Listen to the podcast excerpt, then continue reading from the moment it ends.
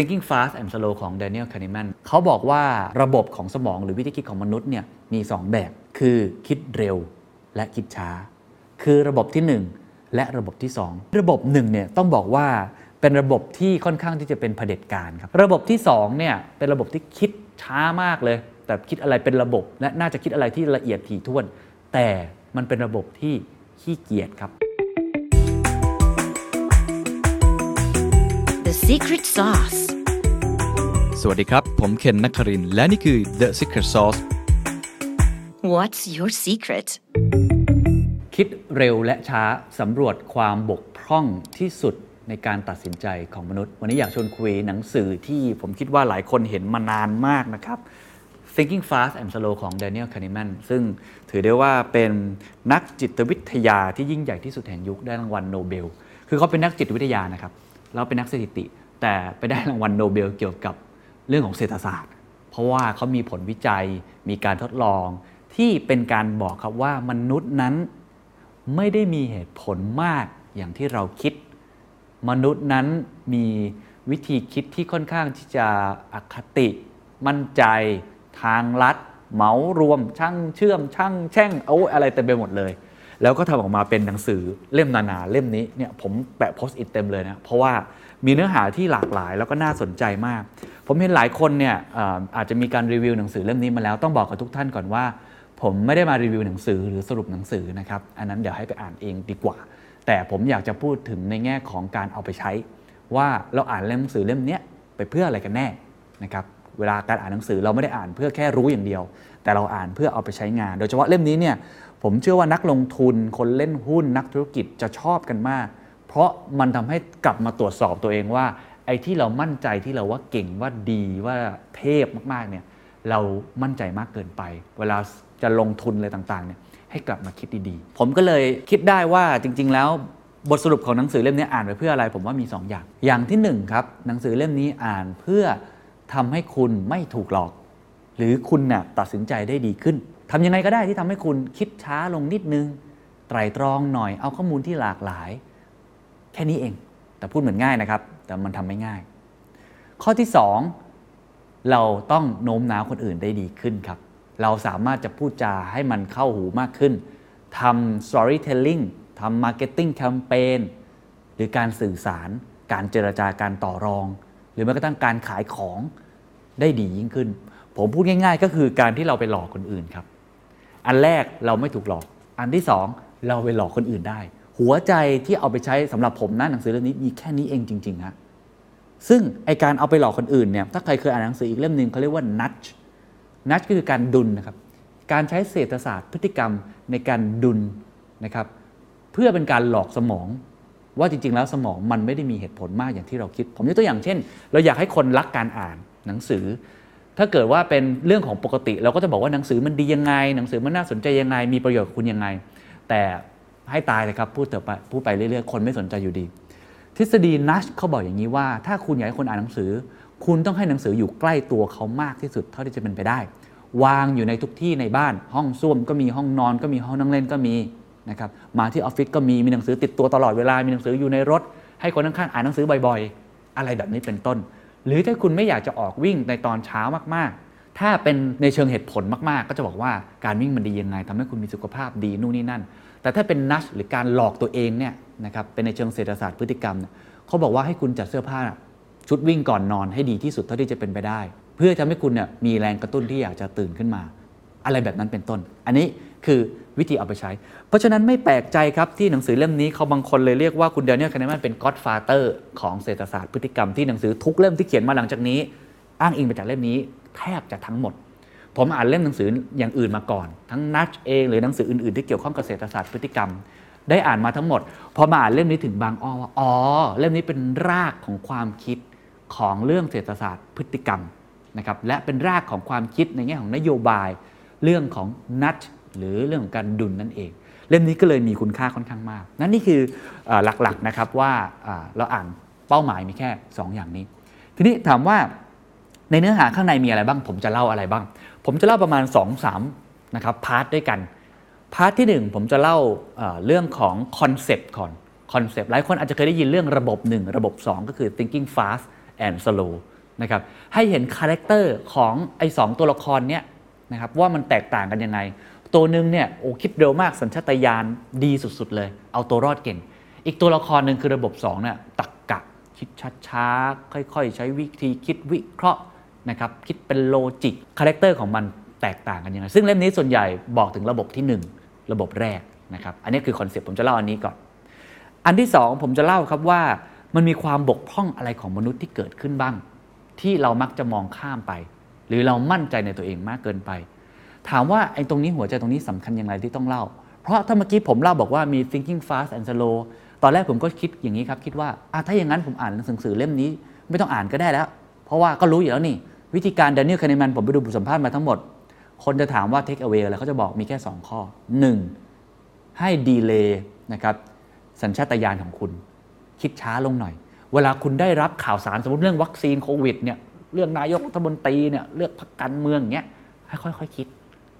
อย่าเพิ่งรีบเชื่อนะครับอันที่สองให้คุณหาข้อมูลจากหลากหลายด้านมากที่สุด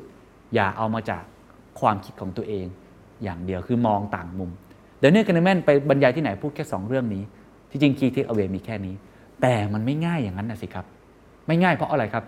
แค่อันที่หนึ่งนะให้คิดช้าลงหน่อยแค่นี้บางครั้งเราไม่รู้ตัวเลยด้วยซ้ำครับ ว่าตอนที่เราเป็นอยู่ตอนนี้เราโดนเขาหลอกอยู่อย่างไร มันจะมีกระบวนการรายละเอียด เป็นคำเชิงทฤษฎีเอฟเฟกแบบนี้เป็น 20-30 อันเลย ที่ผมจะเลือกมาบางชื่อ เพราะไม่งั้นมันจะเยอะเกินไปนะครับที่คุณอาจจะโดนหลอกแบบนี้ ค่อยๆ เล่าให้ฟัง แล้วก็พาร์ทที่ 3 ครับ ผมก็จะพูดว่า practical way ที่ผมตีความได้จากการที่อ่านหนังสือเล่มนี้เนี่ยมันคืออะไรบ้าง practical way เช่น หลังจากนี้เวลาคุณสัมภาษณ์งานเนี่ยอย่าสัมภาษณ์คุณนั่งคนเดียวแล้วนั่งคุยกับเขาไปเรื่อยๆ เขามีวิธีมาบอกว่าคุณต้องแบ่งเป็นทีละหัวข้อ ทีละหัวข้อ ต้องมีสัมภาษณ์กี่คน หรือธุรกิจเวลาคุณทำอย่ามั่นใจมากเกินไป ให้ทำสิ่งที่เรียกว่าชันสูตรศพคิดไปก่อน worst case scenario ไปก่อน แบบนี้เป็นต้น นะครับก็เดี๋ยวค่อยๆเล่าไปทีละพาร์ทพยายามอย่างยิ่งเพราะหนังสือค่อนข้างที่จะมีรายละเอียดค่อนข้างเยอะนะครับไปส่วนแรกก่อนผมอธิบายเลยว่าคอนเซปต์หนังสือเล่มนี้คือเขาบอกว่าระบบของสมองหรือวิธีคิดของมนุษย์เนี่ยมี 2 แบบ คือคิดเร็วและคิดช้า คือระบบที่ 1 และระบบที่ 2 มันทำงานยังไงลองดูภาพนี้ครับคุณเห็นภาพนี้ปุ๊บเนี่ยเป็นภาพผู้หญิงคนหนึ่งนะครับหน้าตาแบบอืมทะมึงทึงมากเลย ตาที่แบบเพ่งมาที่ตัวคุณ อ้าปากโกรธคำถามคือคนคุณรู้สึกยังไงกับภาพนี้ แน่นอนสัญชาตญาณจะบอกทันทีว่า คุณจะวิ่งหนี เอาตัวรอด กลัวขยะแขยง หรืออาจจะโต้กลับโกรธต่อยกลับอะไรแบบนี้ เขาเรียกว่านี่คือวิธีคิดแบบระบบที่หนึ่งแต่ถ้าดูอีกอันนึงครับ เป็นโจทย์มานะครับ 17คูณ24 ได้เท่าไหร่ครับ ผมเชื่อว่าถ้าทุกท่านไม่ได้เรียนไอ้พวกคณิตศาสตร์ ชั้นยอดมาก่อนนะตั้งแต่เด็กๆเนี่ยคุณตอบไม่ได้ทันที คุณคิดเร็วไม่ได้ คุณต้องค่อยๆ จับพวกเลขพวกนี้มาคูณกันว่าได้เท่าไหร่ บางคนต้องขอกระดาษด้วยในการคูณออกมา อันนี้แหละครับที่เขาเรียกว่าระบบ 2 โดยสรุประบบหนึ่งทำงานอย่างอัตโนมัติ และรวดเร็ว โดยไม่ต้องใช้ความพยายามหรือใช้เพียงเล็กน้อย รวมถึงไม่ต้องอาศัยการควบคุมอย่างตั้งใจโฟล์ไป ระบบ 2 คือจัดสรรความสนใจของเราให้กับกระบวนการทางสมองที่ต้องอาศัยความพยายาม ซึ่งรวมถึงการคำนวณอันซับซ้อน การทำงานของระบบ 2 นี้มักเกี่ยวข้องกับประสบการณ์ของเรา ในแง่ของหน้าที่ทางเลือก และการมุ่งความสนใจ ตัวอย่างเช่น ระบบที่ 1 มีอะไรบ้าง เช่น คุณสังเกตเห็นว่าวัตถุชิ้นหนึ่งเนี่ยอยู่ไกลกว่าอีกชิ้นได้เห็นชัดเลยง่ายๆ เช่น มีเสียงระเบิด มีเสียงคนนินทา หูคุณจะได้ยินแล้วคุณจะหันไปได้ทันที เป็นต้น เช่นเห็นภาพที่น่าขนลุก แล้วคุณจะขยะขยงทันที เช่นตอบได้ครับว่า2บวก2เท่ากับเท่าไหร่ เช่น ฟังน้ำเสียงของเพื่อนไอคนนี้แล้วรู้ว่าแหมต่นี่กำลังประชดประชันอยู่แม้ว่าจะพูดว่าคำว่าดีมากก็ตามที เช่น การขับรถยนต์บนถนนโล่งๆหรือแม้กระทั่ง เช่น การเดินหมากรุกได้อย่างเฉียบคม อันนี้ถ้าคนเชี่ยวชาญมากๆเขาเรียกว่า flow ครับที่ผมเคยเล่าจำได้ไหมครับ flow state ถ้าเขาเชี่ยวชาญมากๆ เขาจะตัดสินใจโดยใช้สัญชาตญาณได้อย่างรวดเร็ว หรือการเข้าใจประโยคง่ายๆ ตัวอย่างของระบบที่ 2 เช่น การที่คุณเนี่ยเตรียมพร้อมรอฟังเสียงสัญญาณเริ่มต้นสำหรับการวิ่งนะก่อนจะวิ่งให้สัญญาณ 3 2 1 วิ่ง การจดจ่อกับเสียงของใครสักคนในห้องที่เสียงดังและเต็มไปด้วยผู้คน แตกต่างจากระบบหนึ่งระบบหนึ่งคือได้ยินทันที แต่ว่าสมมติคุณบอกว่า ลองฟังเสียงของใครสักคนในห้องในห้องเรียนอันนี้ที่มี 40 คนสิคุณต้องเพ่งมากๆ หรือการที่คุณให้โจทย์มาว่าให้คุณหาผู้หญิงสีขาวที่เดินอยู่บนท้องถนนให้ได้ คุณจะเพ่งมากๆ การนับตัวอักษรครับว่าในหนังสือเล่มนี้มีตัวอักษรกอไก่กี่ตัวในหน้านี้นะครับการบอกเบอร์โทรศัพท์ของตัวเองให้กับใครสักคน หรือถ้าเทียบกับการขับรถเมื่อกี้เมื่อกี้เป็นระบบหนึ่งใช่ไหมครับ ถ้าการขับรถคือการจอดรถในที่แคบๆ จอดยากมากเลยคุณต้องใช้สมาธิ ห้ามอย่าเพิ่งมาชวนคุย หรือการพยายามขับรถในที่ที่ไม่คุ้นเคยในตอนกลางคืน แต่ถ้าคุณเป็นคนขับรถที่เป็นแท็กซี่ไดรเวอร์เชี่ยวชาญสุดๆ อันนี้อาจจะใช้ระบบหนึ่งได้นะครับ การเปรียบเทียบความคุ้มค่าของเครื่องซักผ้า 2 เครื่อง การกรอกแบบฟอร์มสำหรับการยื่นภาษี อันนี้คือระบบที่2นะครับอะเราเริ่มเข้าใจ concept แล้ว ทีนี้มันมีความน่าสนใจหลังจากนี้อีกนะครับว่า หัวใจของทั้งสองระบบเนี้ยมันมีการทำงานที่แตกต่างกันด้วย การทำงานแตกต่างกันคืออะไรครับ คือระบบหนึ่งเนี่ยต้องบอกว่าเป็นระบบที่ค่อนข้างที่จะเป็นเผด็จการครับ คิดภาพระบบหนึ่งตัวใหญ่กว่า แข็งแรงกว่า สัญชาตญาณเร็วกว่า เพราะ ระบบหนึ่งมีประโยชน์อย่างยิ่งกับมนุษย์ตั้งแต่เด็กดำบรรคือเอาตัวรอดได้ หรือคาดการเชื่อมโยงได้เร็วว่า เฮ้ยฝนกำลังจะตก เฮ้ย สัตว์ตัวนี้เสือกำลังจะวิ่งเข้ามาหาเราแล้ว เป็นต้นนั้นระบบที่ 1 ก็เลยตัวใหญ่กว่า ระบบที่2เนี่ยเป็นระบบที่คิดช้ามากเลย แต่คิดอะไรเป็นระบบและน่าจะคิดอะไรที่ละเอียดถี่ถ้วน แต่มันเป็นระบบที่ขี้เกียจครับ หลายครั้งมันยอมให้ระบบหนึ่งเนี่ยเออเออเองทำไปเลย ควบคุมฉันเถอะฉันไม่ทำ เพราะฉะนั้นการที่คุณจะใช้ระบบ 2 ได้ในแต่ละครั้งเนี่ยคุณต้องหยุดคิด ตัวคุณเองต้องนั่งนิ่งๆ แล้วคิดดีๆ ระบบ 2 ถึงจะทำงาน ก็คือเอ้ยระบบ 2 เองขึ้นมาทำงานได้แล้ว แบบนี้เป็นต้น นี่คือการทำงานที่เชื่อมโยงกันเพราะฉะนั้นไม่แปลกครับคนส่วนใหญ่จะใช้ระบบ 2 มากกว่า ระบบ 1 มากกว่า ทีนี้หลายคนอาจจะบอกว่าเฮ้ยไม่เชื่อหรอกฉันเนี่ยค่อนข้างที่จะคิดอะไรที่มันเป็นแบบระบบ 2 มาก ๆเลย ความเป็นจริงที่เกิดขึ้นก็คือว่าไม่จริงครับ มนุษย์ทุกคนจะเหมือนกันครับ คือจะถูกบังคับให้ใช้ระบบหนึ่ง หมายความว่าถ้าคุณไม่คิดดีๆ ไม่ไตร่ตรองดีๆ จริง ๆ คุณจะโดนหลอกเสมอเสมอลองดูภาพนี้ครับ ถ้าใครดูพอดแคสต์ผมอธิบายตามครับ เป็นภาพที่เป็นเส้น ใครหลายคนอาจจะเคยเห็นเป็นภาพลวงตานะฮะ เป็นเส้นตรงสองเส้น เส้นที่หนึ่งเนี่ยลูกศรนะมีทั้งสองฝั่งเนี่ยพุ่งออก อีกเส้นหนึ่งเป็นลูกศรแบบกลับด้าน ลองคิดภาพตามนะฮะ แล้วถามว่าเส้นหนึ่งกับเส้นสองเนี่ยอันไหนมีความยาวมากกว่ากันหรือเท่ากัน ถ้าเราเห็นปุ๊บระบบหนึ่งจะตอบทันทีครับว่า ภาพที่อยู่ข้างล่าง คือเส้นที่สองนั้นยาวกว่าทันที เพราะมันคือระบบหนึ่งมันทำงานอัตโนมัติ แต่ถ้าคุณดูจริง ๆ แล้ว ภาพนี้คือภาพลวงตาครับ จริง ๆ แล้วความยาวของเส้นตรงนี้มันเท่ากัน เพราะฉะนั้นบอกได้เลยว่า ระบบหนึ่งเนี่ยมันเป็นระบบอัตโนมัติ มันเป็นระบบที่คุณไม่ต้องพยายามใด ๆ เลย หลายครั้งคุณก็เลยไม่ทันคิดและโดนหลอกได้ อันนี้เป็นเหมือนกันนะครับ ทุกคนไม่ว่าคุณจะเก่งแค่ไหน จะเป็นนายกรัฐมนตรีนักคิดนักวิทยาศาสตร์ คุณจะคิดแบบนี้เหมือนกันหมด ก็คือโดนหลอกเหมือนกันหมดง่าย ๆ มันเป็นสัญชาตญาณของคุณเช่นจู่ๆผมอัดพอดแคสต์อยู่อย่างเงี้ยแล้วจู่ๆมีเสียงระเบิดดังปุ้งเกิดขึ้น มีระบบหนึ่งคนไหนไหมครับ ที่ไม่หันไปเป็นไปไม่ได้ครับ ทุกคนจะต้องหันไปดู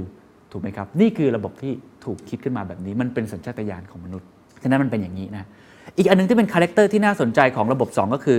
ระบบ2เนี่ยมันเป็นระบบที่ค่อนข้างขี้เกียจนะครับแต่หลายครั้งแม้ว่าเราจะดึงระบบนี้มาทำงานก็ตามทีฮะระบบนี้มันก็อาจจะทำงานผิดพลาดได้เหมือนกัน เรียกได้ว่ามันมีข้อบกพร่องที่เกิดขึ้น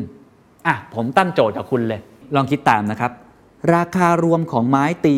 ไม้ตีเบสบอลนะ กับลูกเบสบอลอยู่ที่ 1.1 ดอลลาร์ ราคาของไม้ตี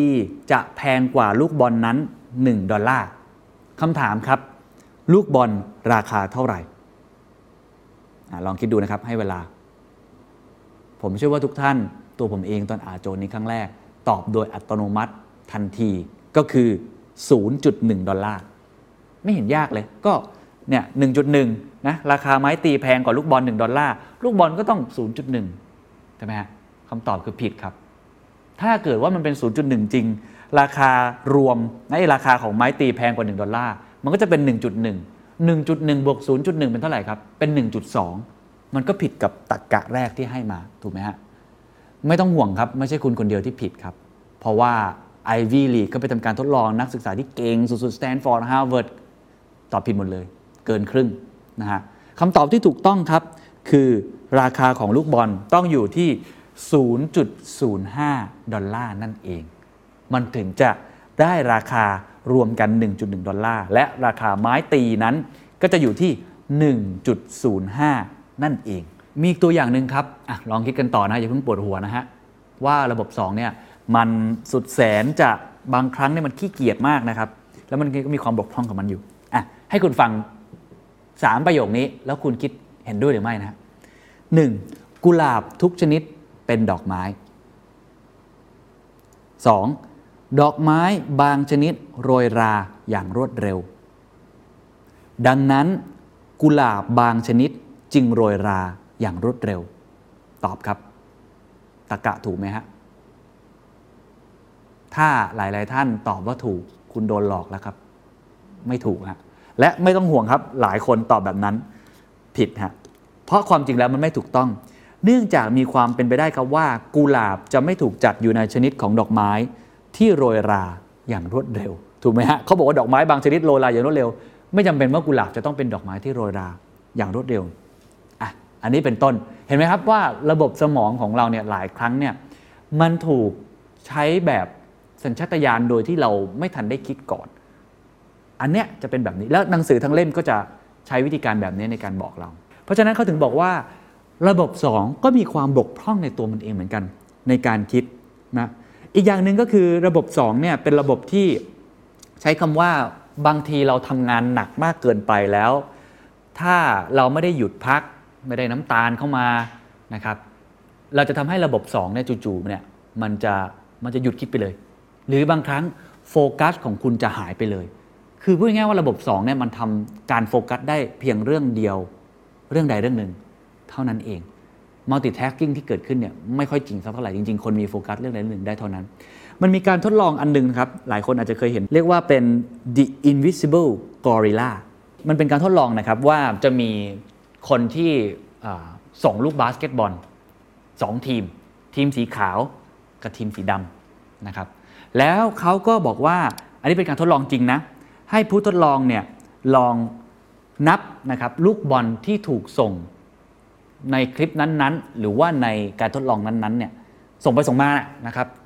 ของผู้เล่นเสื้อขาวที่จะมีเสื้อดำวิ่งตลับไปตลับมาอยู่นั้นด้วยแหละว่านับได้กี่ครั้ง ส่งบอลกี่ครั้ง การทดลองเป็นแบบนี้นะทดลองจริงนะฮะแล้วเขาทำแบบนี้ครับ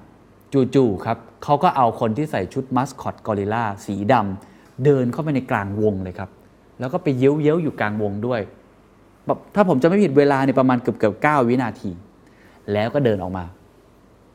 เชื่อไหมครับว่าประมาณร้อยละเกือบครึ่งครับ ที่คนที่เป็นคนนับลูกฟุตบอลไอ้ลูกบอลลูกบาสนั้นอยู่นะ มองไม่เห็นกอริลลานั้นเลย เมื่อทำการทดลองเสร็จสิ้น แต่นับจำนวนครั้งถูกนะว่านับกี่ครั้ง แต่หัวใจของเขาการทดลองไม่ใช่แบบนั้น หัวใจของนักวิจัยต้องการ แสดงให้เห็นครับว่าตัวจริง ๆ ระบบ2เนี่ย มันบางทีมันมองข้ามอะไรไปง่ายๆ ไม่น่าเชื่อครับ ว่าคุณมองไม่เห็นว่ามันมีคนแต่งชุดประหลาดๆมาอยู่กลางห้องได้ เพราะฉะนั้นเหมือนกันครับ หลายครั้งระบบ 2 ของเราแม้ว่ามันจะทำงานได้ดี มีความรอบคอบ แต่มันก็มีความบกพร่องแบบเดียวกันเหมือนกัน ถ้ามันทำงานมากเกินไปจนล้า หรือมันโฟกัสเรื่องใดเรื่องหนึ่ง มันจะหลุดโฟกัส เหมือนกับคุณเนี่ยนั่งอ่านหนังสืออยู่จริงจังมากเลย หลายครั้ง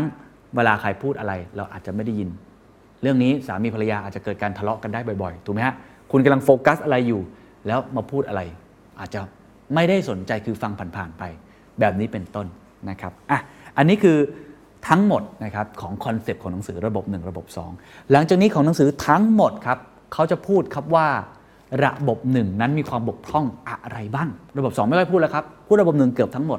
ว่ามันมีความบกพร่องอะไรบ้าง เพราะฉะนั้นสิ่งที่ผมจะพูดต่อครับ ผมจะพูดถึง character ของระบบ1นะครับเอาเท่าที่จำเป็นก่อนนะฮะในเบื้องต้นว่ามันมีอะไรบ้าง ประมาณ 6 อย่างด้วยกัน สนุกทุกอันนะฮะบอกเลยแล้วคุณจะกลับมาตรวจสอบตัวเองค่อนข้างเยอะนะครับ ว่าระบบหนึ่งมันเป็นยังไง อันแรกครับเขาบอกระบบหนึ่งเนี่ยช่างเชื่อมครับคือเป็นเครื่องจักรเชื่อมโยง โยงเก่งนะฮะเช่นพิจารณาคำศัพท์ต่อไปนี้ กล้วยและอาเจียน คุณนึกถึงอะไรครับ ผมเชื่อว่าหลายคนฟังปุ๊บจะหยีขึ้นมาหน้าจะหยีขยะขยงขึ้นมาทันที คุณเชื่อมเก่งครับ ทั้งที่จริงๆเราไม่เกี่ยวกันเลยสองคำนี้ แต่คุณจะเชื่อมทันทีว่าเอากล้วยไปรวมกับอาเจียนอาเจียนออกมาเป็นกล้วย สีของมันเป็นอย่างนี้มันมีกลิ่นแบบนี้ มันเป็นการคิดว่าเชื่อมโยงกันเก่งนะฮะคนก็บอกว่าเรื่องนี้เชื่อมโยงกันเก่งมากนะครับจริงๆมันมีอีกอันหนึงที่น่าสนใจนะครับ คิดภาพตามนะครับว่าเขาเรียกระบบนี้ว่าคือการปูพื้นความคิดไอ้เครื่องจักรเชื่อมโยงเนี่ยคือการปูพื้นความคิด คือ priming effect คือเรามักจะถูกปูพื้นด้วยอะไรบางอย่างโดยที่เราไม่ทันรู้ตัวนะครับ เช่นมันมีกรณีศึกษาอันหนึ่งครับเขาทำเขาเรียกว่า honest box honest box ก็คือกล่องหรือว่าเป็นจานะครับขวดแก้ววางไว้ในร้านขายกาแฟ หรือร้านขายชา ร้านขายเครื่องดื่มอะไรก็ได้ ไม่คิดนะครับค่าใช้จ่ายเฉพาะว่ากาแฟแก้วละเท่าไหร่เออก็คือเป็นกล่องซื่อสัตย์อะคุณใช้ราคาเท่าไหร่ก็ได้ แล้วแต่คุณ มันมีการทดลองหนึ่งน่าสนใจมากถ้าใครดู YouTube ผมให้ดูตามนะครับเขาเอาภาพภาพหนึ่งเนี่ยไปแปะ อยู่ไว้อยู่ไว้ตรงขวดเนี่ยหรือว่าไอ้ตรงเหยือกหรือตรงกล่องอะไรว่าไปเนี่ยแปะเอาไว้นะครับแล้วก็เปลี่ยนภาพไปในแต่ละสัปดาห์สัปดาห์ ไม่มีความเชื่อมโยงใดๆครับ ไม่มีอะไรเกี่ยวข้องเลยนะครับภาพแรกสัปดาห์แรกครับ เป็นภาพของดวงตาคนที่กำลังจ้องมองคุณอยู่ Big Brother สัปดาห์ที่ 2 เป็นภาพดอกไม้ครับ สัปดาห์ที่ 3 กลับมาเป็นภาพดวงตาที่มองอีกเหมือนเดิม สัปดาห์ทีสี่ 4 กลับมาเป็นภาพดอกไม้ ก็คือสลับแบบนี้ไปเรื่อยๆ คุณดูกราฟครับเชื่อไหมครับว่าสัปดาห์ดวงตากับสัปดาห์ดอกไม้ มันตลกจริงๆนะฮะเพราะว่าคนจะจ่ายเงินให้กับสัปดาห์แรกเนี่ยมากที่สุดนะฮะเพราะว่าเหมือนกับตัวเองโดนจับตามองอยู่ เป็นสัปดาห์ดวงตา พอเป็นสัปดาห์ดอกไม้หวบลงทันทีครับคุณจ่ายเงิน แม้ว่าคุณจะไม่รู้สึกถึงความเชื่อมโยงใด ๆนะครับ แต่คุณเหมือนถูกปูพื้นความคิดของตัวเองไปแล้ว เรียบร้อย หลังจากนั้นสัปดาห์ต่อมาก็จะกลับไปกับมาอย่างเงี้ยโดยสรุปก็คือถ้าคุณอยากจะให้คนจ่ายเงินกับเออออเนสบอกคุณเยอะๆนะครับคุณแปะภาพดวงตาคุณไว้ครับจะช่วยได้ นั่นไม่แปลกใจครับที่ทำให้หลาย ๆ ครั้งหน้าปกนิตยสารแต่ก่อนผมทำนิตยสารมา ผมจะถูกฝึกเลยว่า ภาพดาราที่ขึ้นปกต้องมี eye contact กับคนอ่าน เพราะการที่ถูกจ้องมองอยู่เอฟเฟกจะเกิดขึ้นกับตัวเองขึ้นมาทันทีอะอันนี้คือข้อที่หนึ่งคือ เราเนี่ยเป็นช่างเชื่อมโยงนะครับแล้วเราก็ถูกปูพื้นความคิดมาอยู่แล้วโดยที่บางครั้งเนี่ยเราเนี่ยอาจจะไม่รู้ตัวได้ อันที่สองครับภาษาอังกฤษก็เรียกว่า cognitive ease ก็คือความง่ายดายในการคิดครับความง่ายดายในการคิดคืออะไรอะเช่น ประโยคเรื่องของประสบการณ์ที่เกิดขึ้นซ้ำๆการนำเสนออย่างชัดเจน แนวคิดที่ถูกปูพื้นเอาไว้แล้ว อารมณ์ดี อารมณ์ดีมีผลนะทำให้คุณเนี่ยจ่ายเงินง่ายมากเลย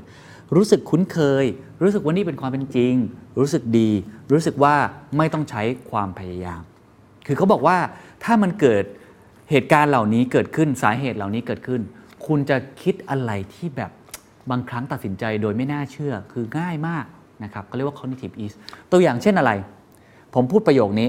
2 ประโยคนะครับ Adolf Hitler เกิดปี 1892 Adolf Hitler เกิดปี 1887 แล้วผมทำตัวหนาในประโยคแรกว่า Adolf Hitler เกิดปี 1892 เชื่อไหมครับว่า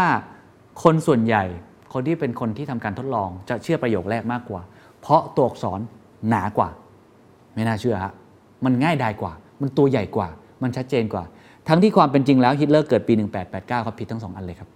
เป็นต้นนะฮะความง่ายดายในการคิดของคนเนี่ยมีผลอย่างยิ่ง หรือเขาบอกว่าหุ้นบางตัวครับ ถ้าเกิดว่าตัวอักษรจำง่ายกว่านะครับ เช่น ตัวอักษรเรื่อง KAR นะครับ กับหุ้นที่ชื่อว่า PXG คนจะจำหุ้นตัวแรกได้มากกว่า และมีโอกาสที่จะซื้อหุ้นตัวนั้นมากกว่า ชื่อจึงสำคัญแบรนดิ้งจึงสำคัญเพราะมันจดจำง่ายมากกว่า ความง่ายดายในการคิดก็คือสมองเราชอบอะไรง่าย ๆ ใกล้ตัวคุ้นเคยแบบนี้เป็นต้นนั้นเราก็ต้องระวังตัวเองระดับหนึ่งนะครับ อันต่อมาครับคือความปกติความประหลาดใจ แล้วก็สาเหตุ norms surprises and causes นะครับ คือเขาบอกว่าเหตุการณ์เซอร์ไพรส์เนี่ยมันจะเกิดขึ้นได้เฉพาะครั้งแรกเท่านั้น ถ้าเกิดเหตุการณ์เซอร์ไพรส์ติดๆกันหลาย ๆ ครั้งเนี่ย คนจะเริ่มรู้สึกถึงความคุ้นเคยอันนั้น แม้ว่าจริง ๆ ความยากในการเกิดอันนั้นมันยากมาก ๆ ก็ตามทีนะครับเขายกตัวอย่างในหนังสือนะครับ เช่นคุณแดเนียลคานแมนเนี่ยก็เดินทางไปพักผ่อนที่รีสอร์ทเล็ก ๆ แถวแนวปะการังเกส b บร i เออร์รีฟกับภรรยานะครับห้องพักมีแค่ 40 ห้องเท่านั้นเอง แต่บังเอิญเจอ นะครับประหลาดใจสุด ๆ เลยเจอนักจิตวิทยาที่ชื่อจอห์นนะครับก็ตกใจมากโอ้ยโลกมันกลมจังเลยบังเอิญอย่างไรที่มาเจอนะครับสองสัปดาห์ถัดมาครับเขาและภรรยาก็ไปดูการแสดงละครในลอนดอน เชื่อไหมครับว่าคนที่นั่งข้างผมเนี่ยนะตอนแรกมันไม่เห็นเนาะไฟมันหลีอยู่นะครับพอช่วงพักครึ่งการแสดงก็เห็นว่าเป็นจอนั่นเองนะครับหลังจากนั้นเขากับภรรยาก็คุยกันว่า เราสองคนได้ตระหนักถึงข้อเท็จจริง 2 ประการ ประการแรกนี่เป็นความบังเอิญที่น่าทึ่งยิ่งกว่าตอนที่เราเจอจอนที่เกาะนั้นซะอีก ประการที่ 2 แต่เรากลับประหลาดใจน้อยลงฮะหมายความว่าถ้าเกิดเราเจอความประหลาดใจแบบนี้ติดๆกัน คนจะคุ้นเคยนั่นเอง ข้อต่อมาครับเขาบอกว่ามันคือ a machine for jumping to conclusion ก็คือเป็นเขาเรียกว่าเครื่องจักรในการด่วนสรุป คือเราสรุปอะไรได้ค่อนข้างเร็วมากนะครับ มีตัวอย่างอีกแล้วอะอย่าเพิ่งปวดหัวกันนะฮะ มีบุคคล 2 คนครับ ชื่อคุณอลัน และคุณเบนจะเหมือนกับรับเข้าทำงานแล้วกันอะเอางี้แล้วกัน คุณสมบัติที่คุณคิดว่าคนไหนคนไหนดีกว่ากันอะลองฟังดูนะฮะคนแรกครับคุณอลัน เป็นคนฉลาด ขยันขันแข็งหุนหันพลันแล่น ชอบวิพากษ์วิจารณ์ ดื้อรั้น ขี้อิจฉา คุณเบนครับเป็นคนขี้อิจฉา ดื้อรั้น ชอบวิพากษ์วิจารณ์หุนหันพลันแล่น ขยันขันแข็ง ฉลาด เชื่อไหมครับว่าถ้าคุณเป็นคนส่วนใหญ่นะครับ จะมองครับว่าคุณอลันหรือคนแรก เป็นคนที่มีแง่บวกมากกว่า ทั้งทั้งที่จริง ๆ แล้ว ทั้งสองคนมีคุณสมบัติเหมือนกันเลย บททดสอบนี้แค่สลับจากหน้าไปหลังจากหลังไปหน้าท่านเอง เราด่วนสรุปเร็วมากๆ เขาถึงบอกว่ามันมีอ่าคำศัพท์ที่บอกว่า halo effect ก็คือเป็นปรากฏการณ์หน้ามืดตามัว เช่นสมมุติว่าการบรรยายในครั้งหนึ่งอย่างเงี้ยครับคุณเห็นหรือการประชุมก็ได้ คนที่เป็นคน present เนี่ยเป็นสมมุติเป็นผู้ชายหน้าตาดีเลย หรือเป็นผู้หญิงหน้าตาดีเนี่ยความคิดของคนส่วนใหญ่ส่วนใหญ่จะเริ่มรู้สึกว่า เออ เริ่มไว้เนื้อเชื่อใจคนนี้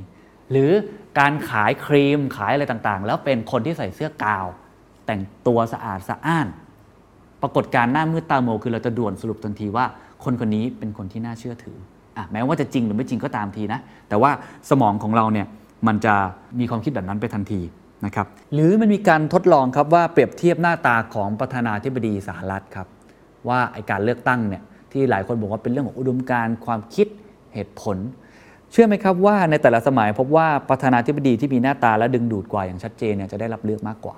แบบนี้เป็นต้นครับหรือมันมีคำอย่างเช่น confirmation bias ก็คือการที่คุณอะแค่อยากจะได้ความคิดที่มันตรงกับวิธีคิดของคุณไปแล้วนะครับเพราะคุณด่วนสรุปเขาไปแล้วเรียบร้อยนั่นเองนะฮะอีกอันหนึงที่ผมชอบมากครับเขาบอกว่าการจัดลำดับเนี่ยมีความสำคัญอย่างยิ่ง เช่น การตรวจข้อสอบ สมมุติว่าคุณตรวจข้อสอบคุณมีตรวจข้อสอบนักเรียนประมาณ 40 คน เป็นข้อสอบแบบที่ให้เติมคำในช่องว่าง ให้แสดงความคิดเห็นเป็นคอมเมนต์นะครับเป็นปรนัยนั่นแหละนะฮะเขาบอกว่า ชิ้นแรกจะมีผลอย่างยิ่งต่อการตัดสินใจของคุณในชิ้นต่อไป เช่น คุณอ่านชิ้นแรกแล้วคนนี้ประมาณนี้นะ ตอบได้ประมาณนี้นู่นนี่นั่น คุณจะไม่รู้ตัวเลยครับว่าพอคุณอ่านผลสอบชิ้นที่สองคุณจะเอาชิ้นแรกเป็นค่าเฉลี่ยทันที โดยที่คุณไม่ทันคิดมาก่อน คุณเดลเนียลคาร์เนมันบอกว่าเขาเป็นอย่างเงี้ยมานานมาก แล้วเขายอมรับไม่ได้เขาเป็นเนาะนักจิตวิทยาเขาก็เลยบอกว่าค้นคิดวิธีตรวจสอบข้อมูลเนี่ยแบบใหม่ ก็คือเขาจะดูเรียงความชิ้นแรกให้จบก่อนของทุกคน แล้วค่อยดูเรียงความชิ้นที่ 2 ของทุกคนอีกทีนะครับไม่อย่างนั้นมันจะถูกหลอกในเรื่องของตรงนี้ได้ เช่นเดียวกันครับ ในการประชุมก็เป็นแบบนี้ครับ คุณเดลเดนคาริแมนก็บอกเอาไว้ว่าหลาย ๆ ครั้งในการประชุม คนแรกจะเป็นคนเซตอ g e n d a ของการประชุมนั้น สมมุติว่าการประชุมครั้งนั้น หัวหน้าเป็นคนพูดก่อนในห้องประชุม เมื่อคุณพูดออกมาแล้ว ทุกคนครับจะด่วนสรุปทันทีว่าจะต้องยึดตามค่าเฉลี่ย ความคิดเห็นของหัวหน้าคนนั้น คุณเดนเนคานิมันเลยบอกว่า ถ้าเกิดจะประชุมให้ได้ผลเนี่ยให้แต่ละคนเนี่ยเขียนเขียนใส่กระดาษดีกว่าว่าอยากแสดงความคิดเห็นอะไร นะครับแล้วค่อยเอาอันเนี้ยมานั่งอ่านด้วยกันพร้อมกัน ไม่เช่นนั้นความคิดเห็นที่ 2 ที่ 3 ทีสี่4 จะถูกปัดตกง่ายมาก ถ้ายิ่งคนแรกเป็นคนที่มีอำนาจหรือเป็นฮิปโปนะฮะเป็นคนที่มีเงินเดือนเยอะสุดในโต๊ะนั่นแหละ อันนี้ก็จะเป็นอีกวิธีการหนึ่งที่ผมว่าอ่าน่าสนใจมากๆนะครับอันต่อมาครับเขาพูดถึงว่าการตัดสินใจเกิดขึ้นได้อย่างไรนะครับคำนี้ก่อนเลยแล้วกันก็คือ mental shotgun คือการคิดแบบเบี่ยงแหเขาบอกว่าส่วนใหญ่เนี่ยนะครับเรามักจะคำนวณมากกว่าที่เราต้องการ หรือที่จำเป็นนะครับ เหตุผลที่เขาใช้คำว่า mental shotgun หรือการคิดแบบเบี่ยงแหนะครับก็คือมาจากไอ้เรื่องช็อตกันนั่นแหละนะการยิงปืนลูกซอง เพื่อยิงเป้าหมายให้ทะลุแค่จุดเดียว เป็นไปได้ไม่ได้เลยนะครับก็เลยต้องทำให้มันกระจายออกไปยกตัวอย่างเช่นอะไร เช่น ถ้าเขาถูกถามว่าบริษัทนี้มีความมั่นคงทางการเงินหรือไม่ ผมถามคุณนะอะบริษัทนี้ชื่อ A แล้วกัน มีความมั่นคงทางการเงินหรือไม่ คุณเนี่ยจะคิดเวียงแหทันที คือโอเคคิดอะไรหลายอย่าง แต่มันจะมีปัจจัยหนึ่งคิดเข้ามาก็คือว่า เขาชอบบริษัทนั้นหรือไม่ ถ้าเกิดเขาชอบผลิตภัณฑ์นี้คือเขาคิดมากกว่านั้น เขาก็จะมีไบแอดที่เกิดขึ้นกับไอตัวบริษัทนั้นได้นะครับ อันนี้เป็นตัวอย่างของการคิดแบบเวียงแหนะฮะ แล้วก็สุดท้ายครับ ข้อนี้ผมชอบที่สุดครับ แล้วผมคิดว่าเป็นอะไรที่เราโดนกันเยอะมากๆนะครับ ก็คือเรื่องของ answering and easier question นะครับ การตอบคำถามที่ง่ายกว่า บางทีเขาใช้คำว่า substitution คือแทนคำถาม อะฟังมันคืออะไร ลองคิดภาพตาม สมมุติว่ามีคำถามถามคุณอย่างนี้ ถามว่า คุณมีความสุขกับชีวิตของคุณมากน้อยเพียงใดในปัจจุบันอะคุณลองคิดดูครับ ถ้าคุณต้องตอบนะเขาบอกว่าส่วนใหญ่คนเนี่ยนะครับ จะไม่ได้ตอบคำถามนี้ตรงๆ เพราะคำถามนี้มันยากนะเพราะการมาถามว่าคุณมีความสุขกับชีวิตของคุณมากน้อยเพียงใดในปัจจุบันมันยาก ส่วนใหญ่คนจะตอบคำถามนี้ครับ ตอนนี้ฉันรู้สึกอย่างไร คือเอาคำถามที่ง่ายเข้ามาแทนเพราะคำถามนี้มันตอบยากเกินไป หรือเขาบอกว่าประธานาธิบดีนายกรัฐมนตรีก็ได้สมมตินะฮะเปรียบเทียบไทยนะนายกรัฐมนตรีจะยังได้รับความนิยมมากน้อยเพียงใดในอีก 6 เดือนข้างหน้า ถ้าจะต้องตอบเนี่ยโอ้โหจะต้องใช้วิธีคิดอะไรตอบต่างๆ คาดการณ์อะไรมากมายนะเขาบอกคนส่วนใหญ่จะตอบอย่างนี้ครับจะตอบแค่ว่าตอนนี้นายกรัฐมนตรีได้รับความนิยมมากน้อยเพียงใด คือเราจะแทนคำถามที่ยากๆ ด้วยคำถามที่ง่าย ๆ ทันที เพราะมันยากเกินไป ยากเกินไปคือ คุณต้องไปนั่งใช้ไอ้17คูณ23 คูณเลขแทนนะครับ มันยากเกินไปเอาคิดเร็วดีกว่า หรือถามว่าผู้หญิงคนนี้จะลงรับสมัครรับเลือกตั้ง เธอจะไปได้ไกลแค่ไหนในเส้นทางการเมืองคำตอบที่คุณจะตอบในหัวเลยครับคือจะเป็นคำถามทางลัดทันทีคุณจะถามตัวเองว่า ผู้หญิงคนนี้ดูเหมือนคนที่จะชนะการเลือกตั้งหรือไม่ คือการแทนที่คำถามง่าย ๆ ทันที เพราะบางทีมันอาจจะทำให้คุณนั้นไม่ปวดหัวมากนัก มันมีตัวอย่างการทดลองอันหนึ่งครับที่ตลกดีนะฮะเป็นทางลัดทางความคิดของอารมณ์ความรู้สึกเพื่อช่วยคุณมีความสุข เขาทำการทดลองแบบนี้ครับกับนักศึกษาชาวเยอรมันนะฮะถามสองคำถามนี้ติดกันนะ แต่สลับคำถามกัน เพื่อจะดูว่ามันมีความเชื่อมโยงหรือไม่คำถามแรกเขาถามว่า คุณมีความสุขมากแค่ไหนในตอนนี้คำถามที่สองก็ถามว่า คุณออกเดทกี่ครั้งในเดือนที่แล้ว แน่นอนไม่มีความเชื่อมโยงใด ๆเลยครับ เพราะคำถามแรก คนก็ตอบไปแล้วว่าอ่าฉันรู้สึกยังไงกับชีวิตช่วงนี้ ออกเดทกี่ครั้งในเดือนที่แล้วก็ลองติ๊กไป กี่ครั้งก็ไม่รู้ว่ากันไป ถ้าสลับกันล่ะครับ ถามคำถามแรกก่อนว่า คุณออกเดทกี่ครั้งในเดือนที่แล้ว แล้วคำถามที่สองคุณมีความสุขมากแค่ไหนในตอนนี้ เชื่อไหมครับว่าคนที่ออกเดทเยอะจะมีความสุขมากกว่า เพราะมันถูกความเชื่อมโยง หรือคำถามทางลัดที่คุณแทรกเข้ามาระหว่างทาง นี่เป็นหนึ่งในการทดลองนะครับอารมณ์ความรู้สึกที่เกิดขึ้นจากคำถามการออกเดทครั้งแรกเนี่ยนะคำถามแรกเนี่ย มันยังติดค้างอยู่ในหัวของเขาทำให้หลายครั้งเนี่ยพอตอบคำถามที่สองเนี่ยคุณอาจจะตอบคลาดเคลื่อนได้ อันนี้ถามว่ามันมีประโยชน์ยังไง หรือมันมีอะไรที่มันมันน่าสนใจนะครับสำหรับผมก็คือว่ามันอาจจะทำให้เราถูกเรียกได้ว่า หลอกในเชิงคำถามของงานวิจัยได้ ถูกหลอกในคำถามเซอร์เวยได้ หรือถูกหลอกเวลามีคนมา storytelling ให้กับคุณเขาเอาอันแรกเพื่อเชื่อมโยงไปสู่อันที่สองนะครับเพราะฉะนั้นคุณก็ต้องคิดดูดีๆก่อนนะครับว่า มันเป็นการตัดสินใจจากแวบแรกหรือเปล่า มันเป็นการคิดเพราะว่ามันมีอันแรกมาหลอกคุณหรือเปล่าแบบนี้เป็นต้นนะครับ นี่คือทั้งหมดนะครับของ concept นะครับระบบ 1 ระบบ 2 มันทำงานกันยังไง และระบบ 1 คุณสมบัติของมันคืออะไร ตอนแรกคิดว่าจะจัดตอนเดียว แต่ว่าคิดว่าคงจะไม่พอนะครับเวลา เพราะว่าผมว่าเนื้อหาหนังสือก็ค่อนข้างเยอะและมีประโยชน์ค่อนข้างเยอะ เพราะฉะนั้นที่สัญญากันไว้ ตอนนี้ผมจริงผมพูดไปแค่ part แรกเองนะ part แรกกับ part สองนิดเดียวเองก็คือ เรื่องของคุณสมบัติของระบบที่ 1 แล้วก็เรื่องของ concept นะครับไอ้ part ที่ 3 แล้วก็อื่นๆ ที่จะพูดถึง key takeaway หรือว่ามันทำงานยังไงเนี่ยเดี๋ยวขอยกยอดไปตอนหน้าละกันนะครับ ผมสรุปอีกครั้งว่าคุณลักษณะของระบบที่ 1 คืออะไร มันจะสร้างความประทับใจ อารมณ์ความรู้สึกและอคติทั้งหลาย ซึ่งเมื่อระบบ 2 ให้การยอมรับก็จะกลายเป็นความเชื่อทัศนคติแล้วก็เจตนาได้อะมันจะเปลี่ยนนะทำงานโดยอัตโนมัติและรวดเร็ว โดยใช้ความพยายามเพียงเล็กน้อย หรือไม่ต้องใช้เลย รวมถึงไม่ต้องอาศัยการควบคุมโดยจงใจ สามารถถูกสั่งการโดยระบบ 2 ให้จดจ่อความสนใจได้ เมื่อค้นพบแบบแผนที่เฉพาะเจาะจงมากขึ้นดำเนินการตอบสนองตามทักษะที่มี และสร้างสัญชาตญาณโดยอ้างอิงจากทักษะที่มีอยู่ หากได้รับการฝึกฝนอย่างเพียงพอ อันนี้หมายถึงคนเล่นหมากรุก หรือคนที่ขับแท็กซี่เก่งๆนะจำได้ไหมครับ ต่อมาก็คือจะเรียกใช้ความคิดต่างๆ จากความทรงจำแบบเชื่อมโยง และสร้างเป็นแบบแผนที่สอดคล้อง เชื่อมโยงความง่ายดายในการคิดเข้ากับภาพลวงตาที่ว่าด้วยความจริง ความรู้สึกดีๆ และการระแวดระวังที่น้อยลง ก็คือช่างเชื่อมนะครับ เชื่อมโยงเก่งเหลือเกิน แยกแยะความประหลาดใจออกจากความปกติจำได้ไหมเมื่อกี้ที่ด a น i e l ลคานิแมนกับภรรยาเจอคนที่ไม่น่าจะเจอในสองครั้งติดกันเป็นว่าความประหลาดใจลดลง คิดค้นและอนุมานเกี่ยวกับสาเหตุและเจตนา มองข้ามความกำกวมและยับยั้งความกำขา คืออะไรที่มันแบบเออไม่แน่ใจไม่หรอกมองข้ามไปเลย แล้วรีบตัดสินทันทีนะครับด่วนตัดสินมาก มีแนวโน้มที่จะเชื่อและยืนยันกับความเชื่อนั้นตลอดเวลา ให้ความสำคัญกับความสอดคล้องทางอารมณ์มากเป็นพิเศษ ก็คือ halo effect ปรากฏการณ์หน้ามืดตาหมัวเห็นคนหน้าตาดีมาก็หน้ามืดตาหมัวทันทีอะไรแบบนั้นนะฮะมุ่งเน้นไปที่หลักฐานที่มีอยู่และมองข้ามหลักฐานที่ขาดหายไป คือคุณเชื่อว่าสิ่งที่คุณเห็นนั้นน่ะมันคือทั้งหมดแล้ว มันคือใช่แล้วฉันส่วนสรุปไปเลย ฉันเชื่อแล้ว ใช้ความปกติและต้นแบบเพื่อเป็นตัวแทนของกลุ่มก้อนนั้นนะครับคือเอาบางตัวอย่างเน็ตเล็กน้อยเนี่ยเชื่อเลยว่ามันคือตัวแทนที่มั่นใจแล้วนะครับการคำนวณมากกว่าหรือมากเกินกว่าที่ตั้งใจคือการคิดแบบเบี่ยงแห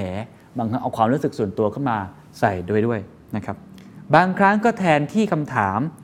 ยากด้วยคำถามที่ง่ายคำถามทางลัดโอ้ขี้เกียจตอบตอบไม่ได้แล้วเอาตอบแบบนี้แทนแล้วกันเนาะมันง่ายกว่านะครับ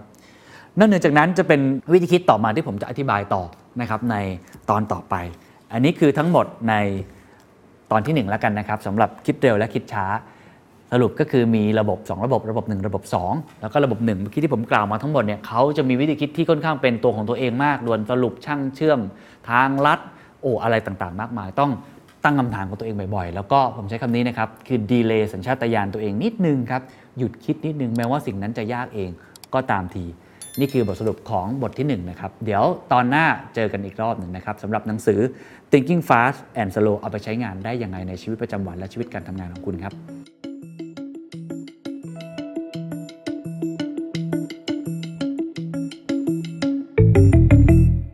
ที่เล่าไปตอนแรกนั้นเป็นตอนที่พูดถึงคาแรคเตอร์พื้นฐานของระบบที่ 1 ตอนนี้ครับผมจะพูดต่อครับว่า แล้วไอ้ระบบที่1เนี่ยมันมีการทำงานหรือมันทำให้สมองของเรา ผลลัพธ์ออกมาเป็นอย่างไรในชีวิตจริงของพวกเรา อันแรกคือ bias ก็คือเรื่องของอคติ 2 ครับเรื่อง over confidence ก็คือการมั่นใจมากจนเกินไป และ 3 ครับ พูดในมุมของทางเลือก เมื่อมีหลายทางเลือกหลายครั้งสมองเรามักจะเลือกทางเลือกแปลกๆฮะ What's your secret? Thinking Fast and Slow คิดเร็วและช้า เป็นตอนที่ 2 แล้วนะครับ ที่ผมจะมาพูดคุยเกี่ยวกับหนังสือที่เป็นหนังสือแห่งยุคเล่มหนึ่งเลยนะครับ ของ Daniel Kahneman นักจิตวิทยาที่ได้รับรางวัลโนเบลจากสาขาเศรษฐศาสตร์นะครับเป็น Godfather ของเศรษฐศาสตร์พฤติกรรมเล่มนี้ครับ หลายคนเรียกร้องมาว่าให้ช่วยรีวิวให้หน่อย ผมเองก็อ่านมาจนจบนะครับ ใช้เวลานานพอสมควร เพราะว่ามันเป็นการรวบรวมผลวิจัยของเขานับ 30 ปี แล้วก็เอามาย่อยให้มันสนุกขึ้นเข้าใจง่ายมากขึ้น มาจัด grouping ให้ง่ายมากขึ้น ตอนแรกผมพูดคุยไปแล้วนะครับว่าระบบ 1 ระบบ 2ทำงานอย่างไร ถ้าใครยังจำกันได้ ระบบ 1 คือคิดเร็วเป็นสัญชาตญาณระบบ 2 คือคิดช้าเป็นตรรกะเป็น logic แต่ระบบ 1 จะเป็นคนที่ควบคุมระบบ 2 อยู่ เพราะระบบ 2 นี้ค่อนข้างที่จะขี้เกียจแล้วก็เกียจคร้าน วันนี้คุยกันต่อนะครับ เพราะว่า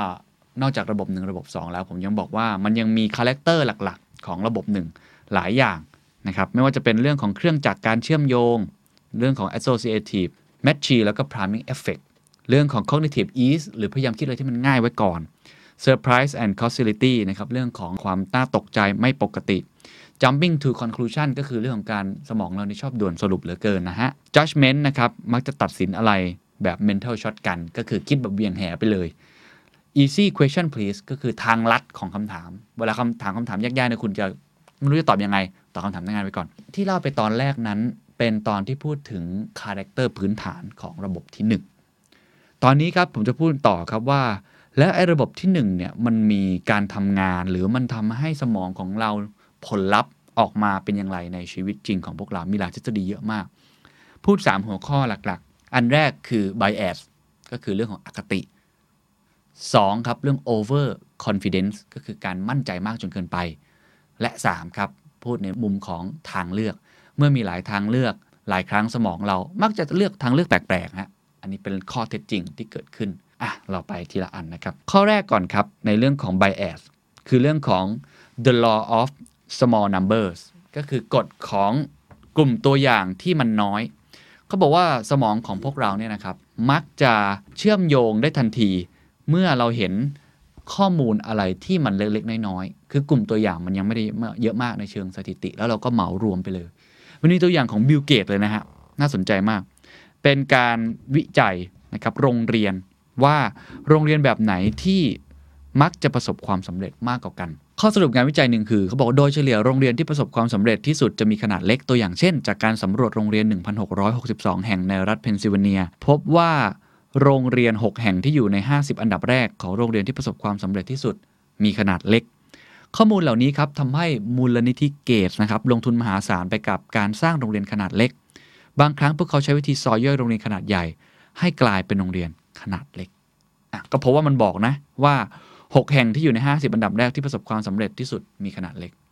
ถ้าเราดูตัวเลขแบบนี้เราก็เหมือนจะเชื่อใช่ไหมครับว่าเออก็น่าจะเป็นอย่างนั้นแหละ น่าจะสมเหตุสมผลนะครับ ข้อเท็จจริงครับไม่ใช่เลยครับ ข้อเท็จจริงเบื้องหลังนั้นผิดนะครับ ถ้าบรรดานักสถิติที่ทำงานให้กับมูลนิธิเกียรติได้ศึกษาเกี่ยวกับคุณลักษณะโรงเรียนที่แย่ที่สุด เขาก็จะพบครับว่าโรงเรียนที่แย่ที่สุด ก็มีขนาดเล็กครับ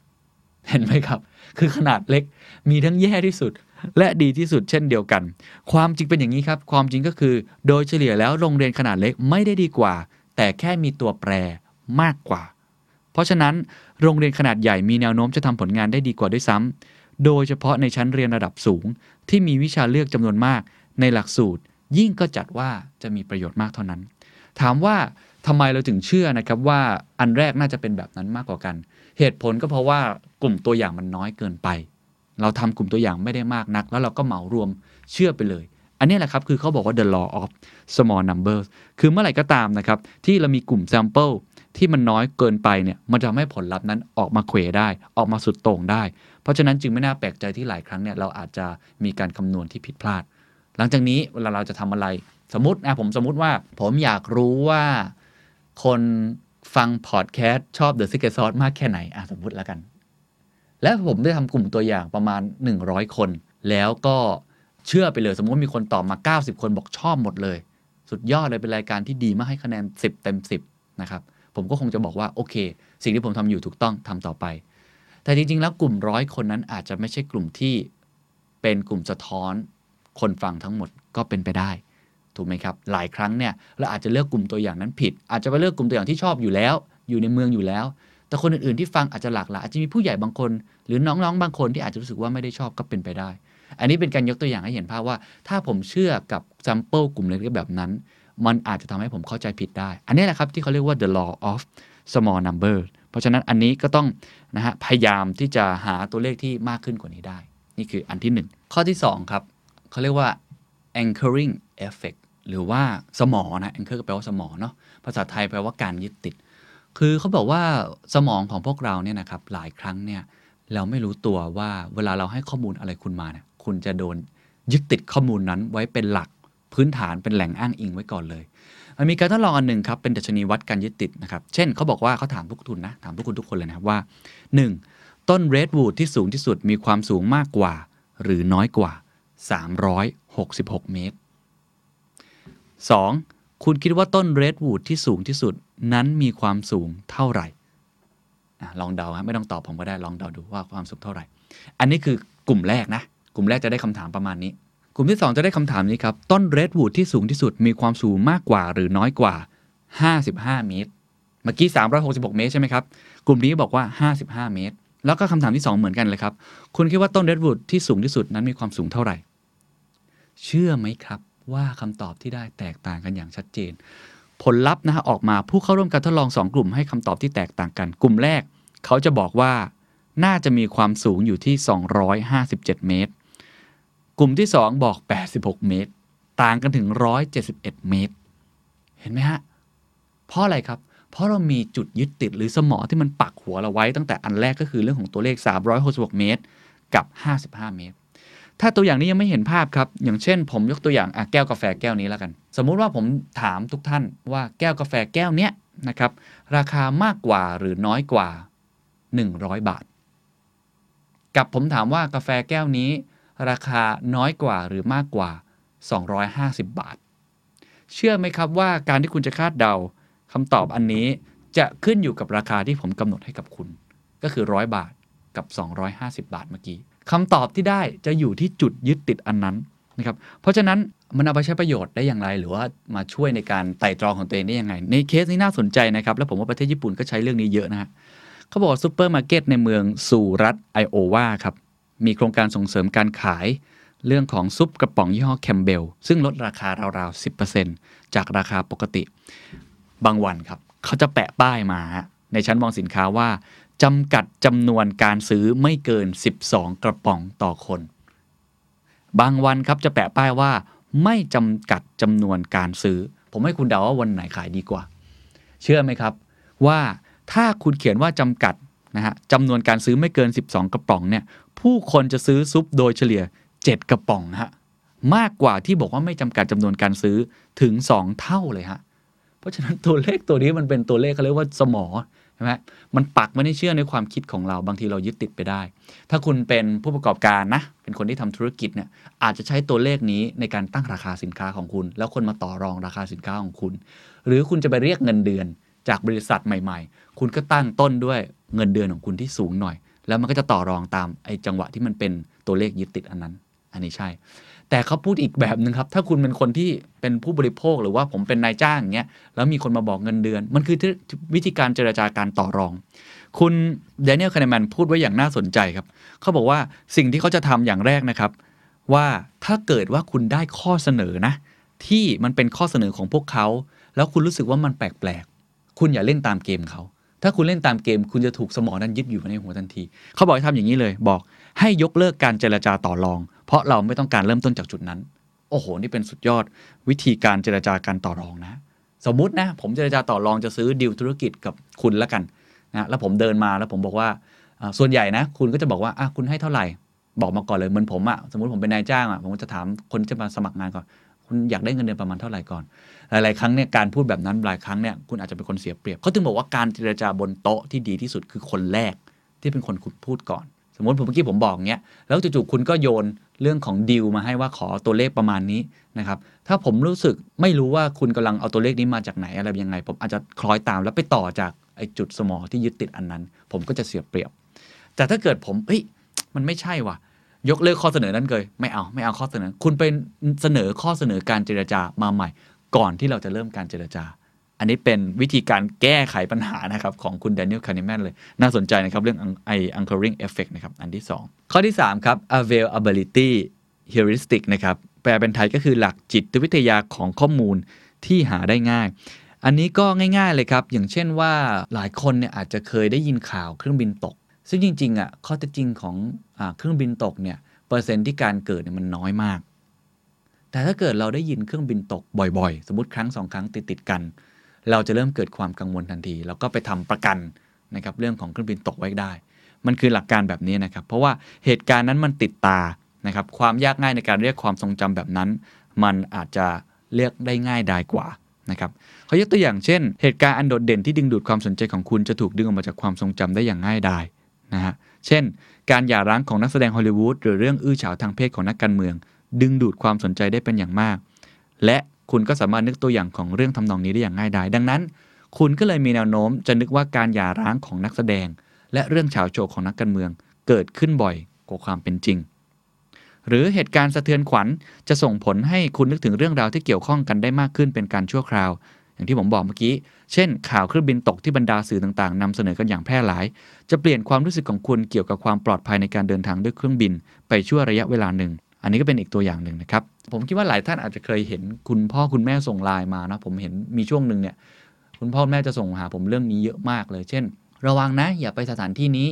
ระวังนะอย่าออกมาเดินเล่นตอนกลางคืนแบบนี้ ระวังอำคืนมันจะมีเหตุการณ์แบบนี้เพราะว่าข่าวมันบอกให้เห็นใช่ไหมครับเช่น ข่าวเรื่องการปล้น ข่าวเรื่องการข่มขืน ข่าวเรื่องการที่มันไปทำร้ายร่างกายคนต่างๆ ในพื้นที่ต่างๆ คือการที่เกิดเหตุการณ์แบบนั้นเนี่ยแน่นอนมันเกิดขึ้นจริง แต่สมองของเราบางครั้งเนี่ยมันเป็นภาพจำติดตาเพราะมันคิดได้ง่าย มันก็จะเหมารวมไปเลยว่าเหตุการณ์นั้นน่าจะเกิดขึ้นแล้วเป็นอันตราย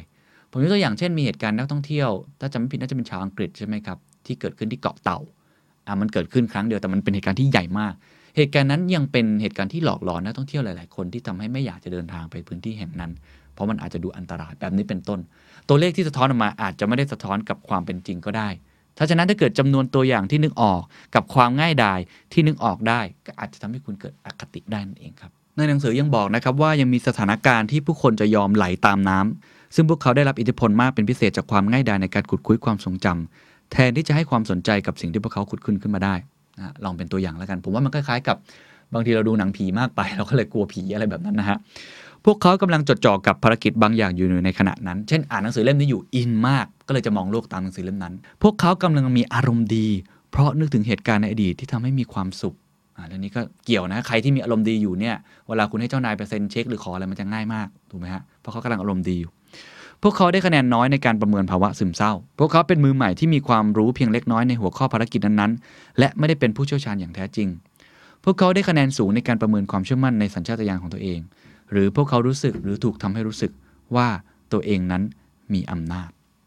เป็นต้นนะครับ อันนี้คือหลักข้อคิดในแง่ของ availability heuristic นะครับ หรือว่าเรื่องของการที่เราดึงข้อมูลที่ง่ายไว้ก่อนใกล้ตัวมาก่อนนะครับ ข้อต่อมาครับเขาเรียกว่า stick to base rate นะครับ base rate ก็คือเขาเรียกว่าอัตราพื้นฐาน บางครั้งเนี่ยเราอาจจะไปยึดติดกับอัตราที่เรียกว่าเป็น case by case หรือเป็นกรณีที่คุณเหมือนใกล้ตัวมากกว่า มันคืออะไรผมยกตัวอย่างอันนี้อะมาอีกแล้วนะ เป็นเกมให้คุณได้เล่นกัน คุณเห็นผู้หญิงคนหนึ่งอ่านหนังสือพิมพ์ The New York Times บนรถไฟใต้ดิน คุณคิดว่าประโยคใดต่อไปนี้มีความเป็นไปได้มากกว่ากันอะผมอธิบายก่อนว่าความหมายก็คือ The New York Times เป็นหนังสือค่อนข้างปัญญาชนนะหนังสือที่อ่าเขียนหนังสือละเอียด แล้วก็เป็นข้อมูลที่ไม่ใช่ข่าวชาวบ้านอะคุณคิดว่าอันไหนเป็นไปได้มากกว่ากัน ถ้าคุณเจอผู้หญิงคนหนึ่งอ่าน หนังสือพิมพ์ที่เป็นปัญญาชนอยู่ในรถไฟใต้ดิน อันที่หนึ่งเธอเรียนจบปริญญาเอก และอันที่สองเธอไม่ได้เรียนมหาวิทยาลัย คุณตอบอันไหนครับ ภาพต้นแบบครับจะบอกให้คุณพนันว่า เธอจบปริญญาเอก เพราะคุณคิดว่าก็คนจบปริญญาเอกก็มีโอกาสมากกว่า ที่จะอ่านหนังสือพิมพ์ The New York Times ถูกไหมแต่อันนั้นไม่ใช่ความน่าจะเป็นครับนั่นคือความเป็นไปได้ ไม่เหมือนกันนะครับ ความน่าจะเป็นไม่ใช่อย่างนั้นครับ คุณควรพิจารณาตัวเลือกที่ 2 อย่างจริงจัง เนื่องจาก คนที่ไม่ได้เรียนมหาวิทยาลัยใช้บริการรถไฟใต้ดินเป็นจำนวนมากกว่าคนที่เรียนจบปริญญาเอกครับ เห็นไหมครับ การที่เราดูเบสเรทเนี่ยคุณจะคิดว่าคนนี้น่าจะเรียนจบปริญญาเอกแน่นอน แต่ข้อเท็จจริงก็คือถ้าคุณไปดูจำนวนผู้หญิงอ่าคุณลองคิดภาพผู้หญิงที่ขึ้นรถไฟใต้ดินทั้งหมดเนี่ยในร้อยเปอร์เซ็นต์มีคนจบปริญญาเอกกี่คนเองครับถูกไหมฮะน่าจะมีจำนวนมากกว่านั้นมากมาย เขาก็เลยบอกว่า อันเนี้ยโอกาสที่จะเกิดแบบนั้นอะ มันน่าจะน้อยกว่าเพราะน่าจะเป็นในหลักเชิงสถิติเลย หรืออีกอันหนึงก็สนุกดีครับเขาบอกว่า หากคุณต้องคาดเดาว่าหญิงสาวที่ขี้อาย และชื่นชอบบทกวี เรียนสาขาวรรณคดีจีน หรือบริหารธุรกิจ คุณจะเลือกอันไหนครับ หลายคนครับ ตอนผมอ่านหนังสือเล่มนี้ ผมก็เลือกเหมือนกันครับ ว่าคือวรรณคดีจีน ก็คนขี้อายแล้วก็ชื่นชอบบทกวี ก็น่าจะเรียนเรื่องของวรรณคดีจีน เขาบอกความน่าจะเป็นไม่ใช่ครับ เพราะเขาบอกว่าถึงแม้นักศึกษาทุกคนที่เป็นผู้หญิงในสาขาวรรณคดีจีน จะขี้อายและชื่นชอบบทกวี แต่แน่นอนว่าย่อมมีหญิงสาวที่ขี้อายและรักบทกวีเป็นจำนวนมาก ในหมู่นักศึกษาบริหารธุรกิจ เพราะสาขานี้มีจำนวนนักศึกษามากกว่าสาขาวรรณคดีมากเลยยกตัวอย่างเช่นคนที่เรียนบริหารธุรกิจอาจจะมีร้อยวรรณคดีจีนจริงๆ อาจจะเหลือแค่สิบ เพราะฉะนั้นไอคนที่ชื่นชอบบทกวีและขี้อาย ก็อาจจะอยู่ในบริหารธุรกิจมากกว่าก็เป็นไปได้ เพราะสัดส่วนมันเยอะกว่า อันนี้เป็นการอธิบายหลักเชิงสถิตินะครับความน่าจะเป็นผมต้องบอกว่า probability กับ possible ไม่เหมือนกัน แล้วหนังสือเล่มนี้มันทำให้เราคิดอีกแบบหนึ่งทันที เพราะถ้าเราคิดตามเนี่ยลักษณะแบบนี้เราก็จะหลงเชื่อ ไปกับสิ่งที่มันอาจจะเกิดขึ้นได้ เพราะฉะนั้นเขาก็เลยเตือนเลยครับเขาบอกว่า 1. จงยึดติดอยู่กับอัตราพื้นฐานเวลาที่คุณต้องประเมินความน่าจะเป็นของสิ่งต่างๆ คืออัตราพื้นฐานเอาความน่าจะเป็นก่อนอย่าเอาความเป็นไปได้ 2. จงตั้งคำถามเวลาวิเคราะห์ข้อมูลที่คุณมีอยู่นะฮะเช่นเขายกตัวอย่างว่า บริษัทตั้งใหม่แห่งนี้ดูเหมือนจะไม่มีวันล้มเหลว แต่ความจริงแล้วอัตราพื้นฐานของความสำเร็จ ในอุตสาหกรรมนี้ นับว่าต่ำมาก แล้วเราจะรู้ได้อย่างไรว่าพวกเขาจะแตกต่างจากบริษัทอื่น ๆ อะเห็นไหมฮะมองตามสภาพความเป็นจริงของสภาพแวดล้อมที่เกิดขึ้น นี่เป็นอีกตัวอย่างหนึ่งที่ทำให้เราฉุกคิดขึ้นมา อีกตัวอย่างหนึ่งครับคล้ายๆ กับเคสเมื่อกี้ของผู้หญิงที่อ่านหนังสือพิมพ์ New York Times นะครับเขาพูดถึงทางลัดทางความคิด อันนี้อาจจะฟังแล้วคุณอาจจะเห็นแย้งกับผมนะฮะ แต่ถ้าเทียบกับความน่าจะเป็นในเชิงสถิติเนี่ยคุณจะเข้าใจคุณแดเนียลคานิแมนเพราะว่าระบบที่หนึ่งมันรุนแรงจริง ๆ อะ โจทย์คืออย่างนี้ครับ บรรยายภาพผู้หญิงคนนี้ดังมากนะ ในเชิงสถิติเขาเถียงกันเยอะมากนะครับ ชื่อลินดานะ ลินดาอายุ 31 ปี โสด พูดจาผงผาง ฉลาดเป็นกรด เธอเลือกเรียนสาขาปรัชญา สมัยเป็นนักศึกษา เธอสนใจประเด็นเรื่องการเลือกปฏิบัติ และความยุติธรรมในสังคมเป็นพิเศษ ทั้งยังได้ร่วมเดินขบวนประท้วงการใช้พลังงานนิวเคลียร์อีกด้วย คุณคิดว่าทางเลือกไหน ความน่าจะเป็นสูงกว่า 1. ลินดาเป็นพนักงานธนาคาร 2. ลินดาเป็นพนักงานธนาคารที่เคลื่อนไหวเพื่อสิทธิสตรี คุณเลือกข้อไหนครับ เชื่อไหมครับว่าประมาณ 85-90%ของนักศึกษาระดับปริญญาตรี มหาวิทยาลัยที่มีชื่อเสียงที่สุดนะครับ เลือกลินดาเป็นพนักงานธนาคารที่เคลื่อนไหวเพื่อสิทธิสตรี ตอนผมอ่านหนังสือเล่มนี้ครั้งแรก ผมก็เลือกข้อ 2 เหมือนกัน เพราะว่าข้อมูลทั้งหลายอย่างมันเชื่อมโยงให้ไปถึงตรงนั้นได้ แต่ถ้าดูความน่าจะเป็นผมย้ำอีกครั้ง ไม่ใช่ความเป็นไปได้ ความน่าจะเป็นคือหลักคณิตศาสตร์สุดๆเนี่ยมันต้องตอบข้อหนึ่งอยู่แล้ว เพราะว่าพนักงานที่เคลื่อนไหวเพื่อสิทธิสตรีมันจะเยอะสักแค่ไหนเองถูกไหมฮะพนักงานธนาคารยังไงมันมีจำนวนมากกว่าอยู่แล้ว นี่เป็นตัวอย่างหนึ่งครับ คุณ Daniel Kahneman บอกเลยว่า นี่คือเรื่องของเหตุผลวิบัติ ถูกนำมาใช้เวลาที่คนจะล้มเหลวในการนำหลักเหตุผลมาใช้ ทั้งที่จริงๆแล้วความน่าจะเป็นแบบนี้มันเห็นได้ชัดเจนมาก นะฮะมันคือเหตุผลวิบัติที่ว่าด้วยการเชื่อมโยงหรือ conjunction fallacy อันนี้เป็นต้นอะยังไม่ต้องปวดหัวนะฮะแต่ว่านี่คือความน่าจะเป็นตามหลักคณิตศาสตร์ เพราะฉะนั้นเขาเลยบอกว่าในสถานการณ์หลาย ๆ อย่างเนี่ยให้คุณคิดได้ไตร่ตรองให้ดีภาพใหญ่ อย่าเพิ่งดูแค่เหตุการณ์ที่อยู่ตรงหน้าหรือคนที่เห็นอยู่ตรงหน้า ลองดูความน่าจะเป็นไม่ใช่แค่ความเป็นไปได้อย่างเดียวนะครับ ข้อสุดท้ายครับของในแง่ของพาร์ทเรื่องการมีอคตินะครับ ข้อนี้ภาษาอังกฤษคือ regression to the mean นะครับ หรือแปลว่าการถอยกลับไปยังค่าเฉลี่ย คืออันนี้ต้องบอกก่อนว่า มันเป็นแนวคิดที่สำหรับผมนะ คุณเดนเนียลค n นแมนค่อนข้างจะเป็นคนที่ negative นิดนึง อันนี้อันนี้ต้องมี disclaimer ไว้นิดนึงนะฮะ แต่แล้วแต่ว่าคนจะเชื่อหรือไม่เชื่อ แต่หลักการก็คืออย่างนี้ เขาบอกว่า มีคนเคยถามเขาว่า สมการโปรดของคุณแดเนียลค n นแมนคืออะไร เชื่อไหมเขาตอบอันนี้ซึ่งผมอ่านผมก็ตกใจนิดหนึ่งอะ สมการโปรดของเขาคือความสำเร็จเท่ากับความสามารถบวกโชค คือโชคดี ความสำเร็จอันใหญ่หลวง เท่ากับความสามารถกว่าเดิมอีกนิดนึง แล้วบวกโชคดีอย่างมหาศาลพูดง่ายๆว่าคุณแดเนียลค n นแมนเขาเป็นนักสถิติสุดๆ ครับ เขาไม่เชื่อว่าทุกๆ อย่างสามารถที่จะดีขึ้นได้ด้วยตัวคุณเองเพียงลำพัง เดี๋ยวเล่าไปเรื่อยๆ ผมจะบอกให้ว่าทำไมเขาถึงคิดอย่างนั้นหลายๆ ครั้งนะ แต่เขาเชื่อว่าหลาย ๆ อย่างมันเป็นโชค เพราะฉะนั้นเห็นไหมฮะความสำเร็จปกติเนี่ยคือความสามารถบวกโชค แต่ถ้าอันใหญ่หลวงเนี่ยเขาให้เครดิตของโชคดีอย่างมหาศาล หรือจังหวะอาจจะใช้คำนี้แล้วกัน มากกว่าความสามารถเดิมอีกนิดหนึ่งเขาเชื่อในเรื่องนี้มาก เพราะฉะนั้นไอการที่เขาบอกว่าการถอยกลับสู่ค่าเฉลี่ยเข้าหมายถึงว่า ทุกคนคนเราในเวลาทำงาน เวลาทำผลงานมีความสามารถอะไร เราจะมีค่าเฉลี่ยของเราเป็นพื้นฐานอยู่แล้ว มันจะเป็นค่าเฉลี่ยประมาณเนี้ย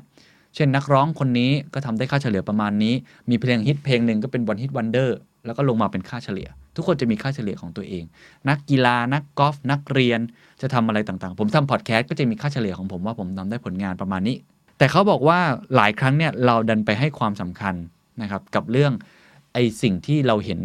ในวันแรกมากจนเกินไป เช่นเขาบอกว่านักกอล์ฟเนี่ยทำผลงานวันแรกได้ดีมาก จากสำสำรวจสถิตินะเขาไปสำรวจมาหมดแล้วนะครับในทัวร์นาเมนต์เยอะมากเลย เขาบอกว่าส่วนใหญ่แล้ว พอตีวันแรกได้ดี สมมุติให้พนันว่านักกอล์ฟคนนั้นพรุ่งนี้จะตีดีขึ้นไหม คุณต้องไปดู mean ของเขาก่อนว่าปกติเขาตีได้ประมาณไหน เช่นเบอร์ดี้ประมาณนี้ par ประมาณนี้ตัวเลขประมาณนี้ ส่วนใหญ่คนจะคิดเข้าข้างตัวเอง หรือว่าคิดจากสิ่งที่เห็นก็คืออะพรุ่งนี้ก็น่าจะดีขึ้น เพราะว่าดวงกำลังมาความมั่นใจกำลังดี แต่ข้อเท็จจริงก็คือตามสถิติส่วนใหญ่วันแรกตีดีวันที่สองจะตีแย่ลง เช่นเดียวกันครับนักกอล์ฟคนไหนที่ตีแย่ในวันแรก วันต่อมาจะกลับมาตีดีขึ้น ไม่ใช่เขาเก่งขึ้นหรือยังไง แต่มันคือค่าเฉลี่ยหรือมีนทางสถิติ อันนี้ตอนผมอ่านผมก็เถียงเล็กน้อย ใครดูฟุตบอลจะรู้ครับว่านักฟุตบอลเนี่ยมันจะมีช่วงความมั่นใจ ถ้าเขามั่นใจมากๆ มันจะเล่นดีโดยอัตโนมัติ เล่นดีเลยเป็นครึ่งฤดูกาลหรือฤดูกาลหน้าอาจจะเล่นดีฤดูกาลต่อมาอาจจะแย่ลงได้ แต่คุณเดนนี่แคนแมนไม่เชื่อวิธีนี้เขาบอกว่าสภาพแวดล้อมเป็นการบอกด้วยว่าเขาเหมาะสมกับจังหวะ การเล่นแบบนั้นหรือเปล่า แต่ส่วนใหญ่ทุกคนจะมีค่าเฉลี่ยพื้นฐานในแบบตัวเองอะอันนี้บอกเอาไว้ในแง่ของการที่เราจะได้ ผมว่ามันก็เป็นการย้ำเตือนตัวเองอีกนิดนึงนะเวลาเห็นวิธีผลงานหรือของตัวเองจะได้ไม่ได้เขาเรียกว่ามองโลกในแง่ดีจนเกินไป เพราะเขาเชื่อว่าทุกอย่างเป็นโชคนะ เพราะฉะนั้นดูความสามารถพื้นฐานของตัวเองเป็นหลัก อันนี้คือ regression to the mean ก็ทำให้เราได้เตือนสติเหมือนกันนะครับอะยกตัวอย่างนิดหนึ่งก็ได้ครับ ว่าเอามาใช้ในชีวิตจริงยังไง เขาบอกว่ามีการที่เขาจะรับนะครับบุคลากรเข้ามาทำงานนะครับในภาควิชาหนึ่ง มันมีเคสสองเคสนี้ อันนี้คือถ้าผมเข้าใจไม่ผิดน่าจะเป็นเรื่องจริงเลยนะครับตัวอย่างในแวดวงวิชาการเลยคณะกรรมการสรรหาบุคคลได้จัดการการคัดเลือกจนเหลือผู้สมัคร 2 คนต่อไปนี้ สมมติคุณเป็นคนคัดเลือกนะ เหลือ 2 คนนะ คนแรกชื่อคิม คิมเรียนจบระดับ บัณฑิตศึกษาเมื่อไม่นานมานี้ จดหมายแนะนำของเธอน่าประทับใจมาก ในการสัมภาษณ์เธอพูดจาได้น่าฟัง และทำให้ทุกคนประทับใจ แต่เธอไม่มีประวัติผลงานที่สำคัญสคัญในแวดวงวิทยาศาสตร์เลย คนที่ 2 เจนทำงานวิจัยหลังปริญญาเอกในช่วง 3 ปีที่ผ่านมา เธอมีผลงานมากมาย และมีประวัติการทำงานวิจัยที่ยอดเยี่ยม แต่ในการสัมภาษณ์ เธอไม่โดดเด่นเท่าเดิม คุณเลือกใครครับ คือถ้าเป็นผมเนี่ยผมก็อาจจะเลือกคิมนะเอาพูดตามตรงนะ ผมก็อาจจะระบบหนึ่งเยอะหน่อยนะนะเราเชื่อคนที่อาจจะเพิ่งจบมาด้วยรวมทั้งไฟแรงใช่ไหมครับ แต่คุณแดเนียลคาเนมันบอกครับว่าถ้าคุณยอมรับข้อเท็จจริงที่ว่าคิมเนี่ยมีแนวโน้มที่จะถอยกลับไปยังค่าเฉลี่ยมากกว่าเจน คุณอาจลงเอยด้วยการเลือกเจน ถึงแม้คุณจะไม่ค่อยประทับใจในตัวเธอนักก็ตาม เพราะฉะนั้นถ้าบริบทของการตัดสินใจในด้านวิชาการเช่นนี้ คุณแดเนียลคาเนมัน จะเลือกเจน เช่นเดียวกัน แต่การที่จะเอาชนะความประทับใจที่มาจากสัญชาตญาณที่บ่งบอกว่าคิมดูมีแววรุ่ง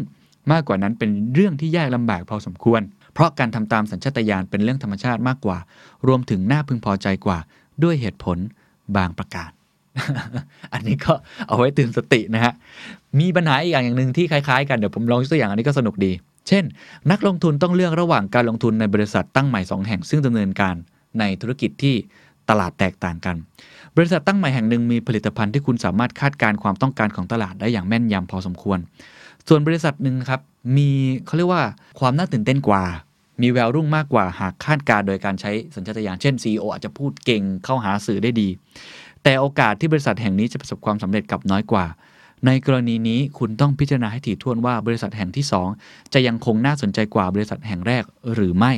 หากมีเรื่องของความไม่แน่นอนเข้ามาเกี่ยวข้อง หรือหากมีเรื่องของการแนวโน้มที่จะถอยกลับไปยังค่าเฉลี่ย ก็เป็นอีกหลักคิดหนึ่งนะครับในการคิดนะครับก็คิดจนหัวแตกนะครับเรื่องนี้แต่ว่าผมว่าก็สนุกดีเพราะฉะนั้นโดยสรุปเขาบอกว่า สมมุติว่ามีบริษัทตั้งใหม่แห่งนี้ได้พิสูจน์แล้วว่าเขามีแนวคิดที่น่ายอดเยี่ยมมาก แต่เราก็ไม่ควรจะคาดหวังพวกเขาว่าจะทำได้ดีในอนาคต เพราะพวกเขายังห่างไกลจากบริษัทอื่นในตลาด และโอกาสที่จะเกิดการถอยกลับไปยังค่าเฉลี่ยมีอยู่มากทีเดียว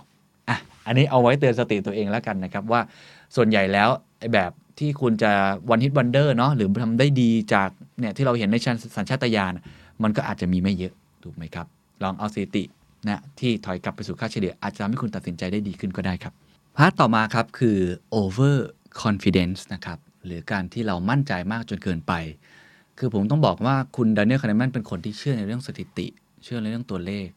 แล้วก็ไม่ค่อยเชื่อในเขาเรียกว่าความสามารถส่วนบุคคลสักเท่าไหร่เขาเชื่อว่ามันคาดเดาได้ยากมาก บทนี้มันจะเป็นการค้านความเชื่อของพวกเราพอสมควรนะครับ แต่ผมว่าควรค่าแก่การรับฟังทำให้เราตั้งสติได้ ข้อแรกครับคือ outcome bias นะฮะหรือว่าเรียกง่าย ๆ ว่าเป็นเขาใช้คำภาษาไทยคือเป็นชื่อบทว่าภาพภาพลวงตาที่ว่าด้วยความเข้าใจ คือเขาบอกอย่างนี้ว่ามันเป็นการลำเอียงประเภทหนึ่ง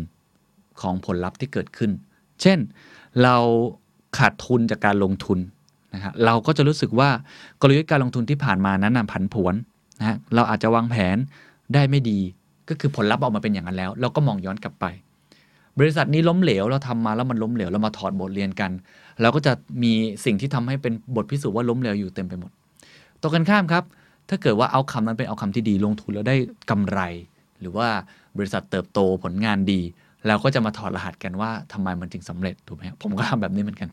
แต่คุณเดนเนียลคาเนแมนบอกว่า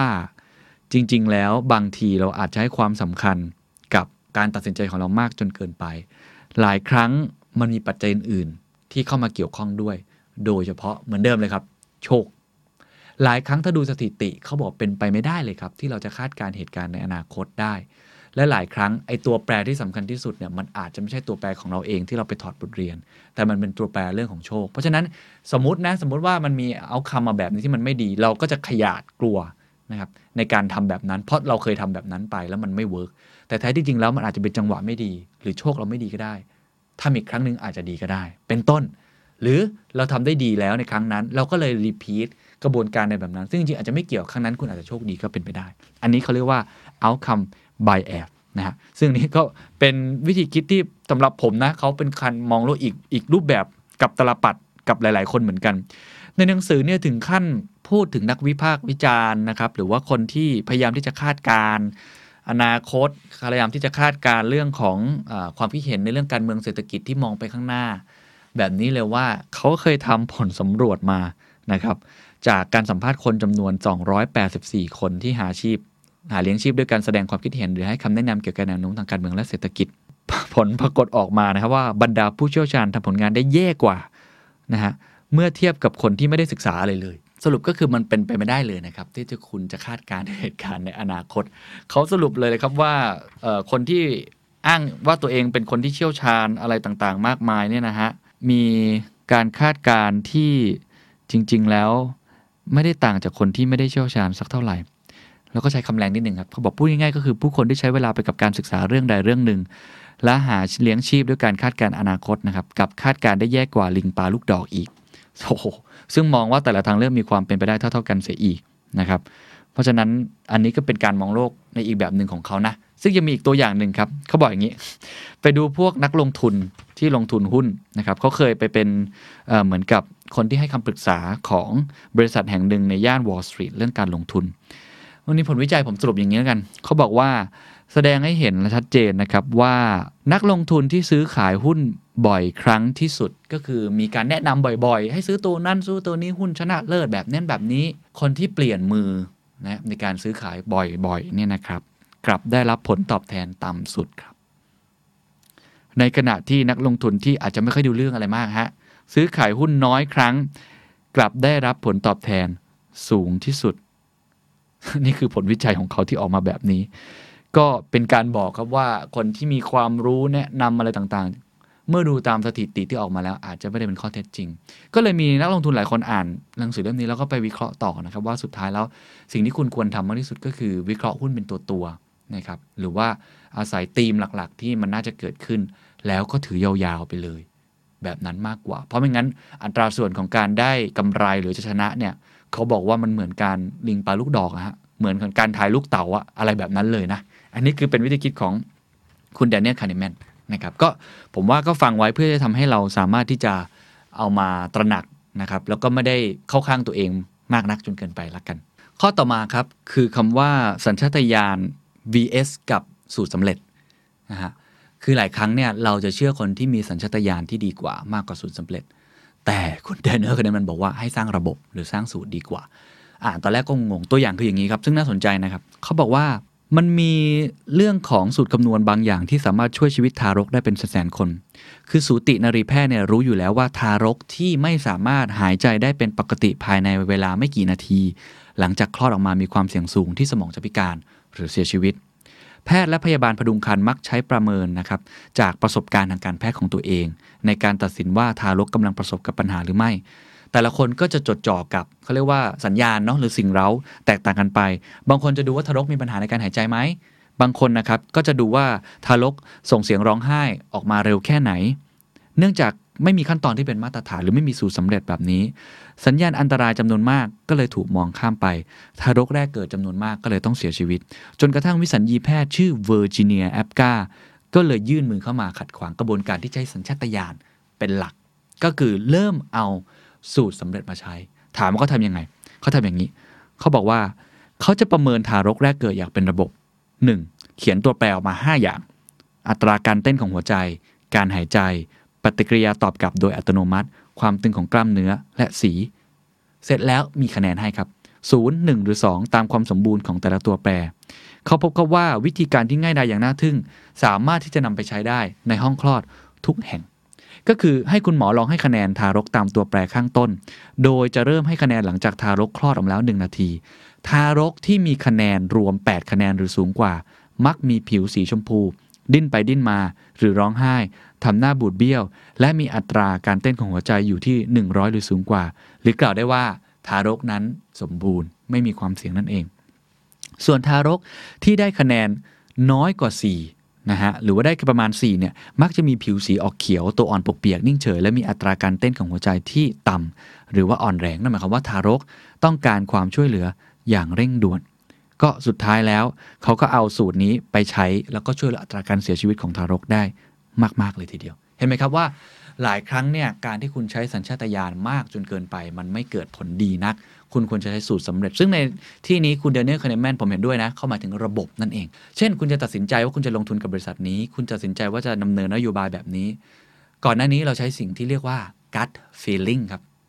ซึ่งคุณเดนเนียลคาร์เนแมนไม่เชื่อสุดๆกับ gut feeling แล้วก็ค่อนข้างจะมองโลกในแง่ร้ายด้วยว่า gut feeling เราเป็นความบกพร่องด้วยซ้ำเขาบอกให้ใช้ Data นะให้ใช้ข้อมูลที่เชื่อถือได้ เอามาจากหลากหลายมุม เอามาจากหลากหลายพื้นที่ เพื่อทำให้คุณตัดสินใจได้ถูกต้อง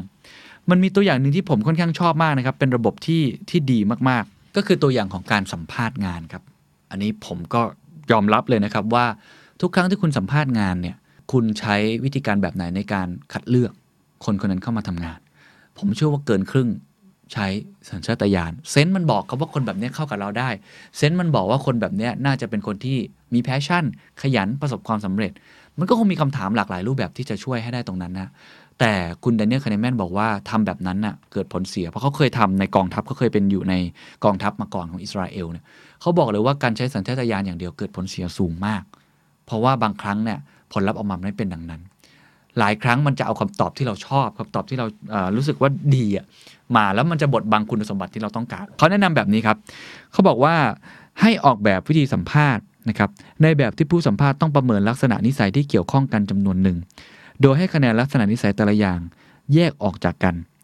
เช่น สมมติเขาแบ่งออกมาเป็น 6 อย่าง ความรับผิดชอบ ความสามารถในการเข้าสังคม ความภาคภูมิใจในความเป็นชาย หรือว่าอื่น ๆ ที่เกี่ยวข้อง ก็คือเอาลักษณะแบ่งเป็นหัวข้อหัวข้อก่อนออกมาให้ชัดเจน 6 อย่าง แล้วก็คะแนนนิสัยแต่ละอย่างเนี่ยให้มันเป็น 1-5 คะแนน มีออกมาชัดเจน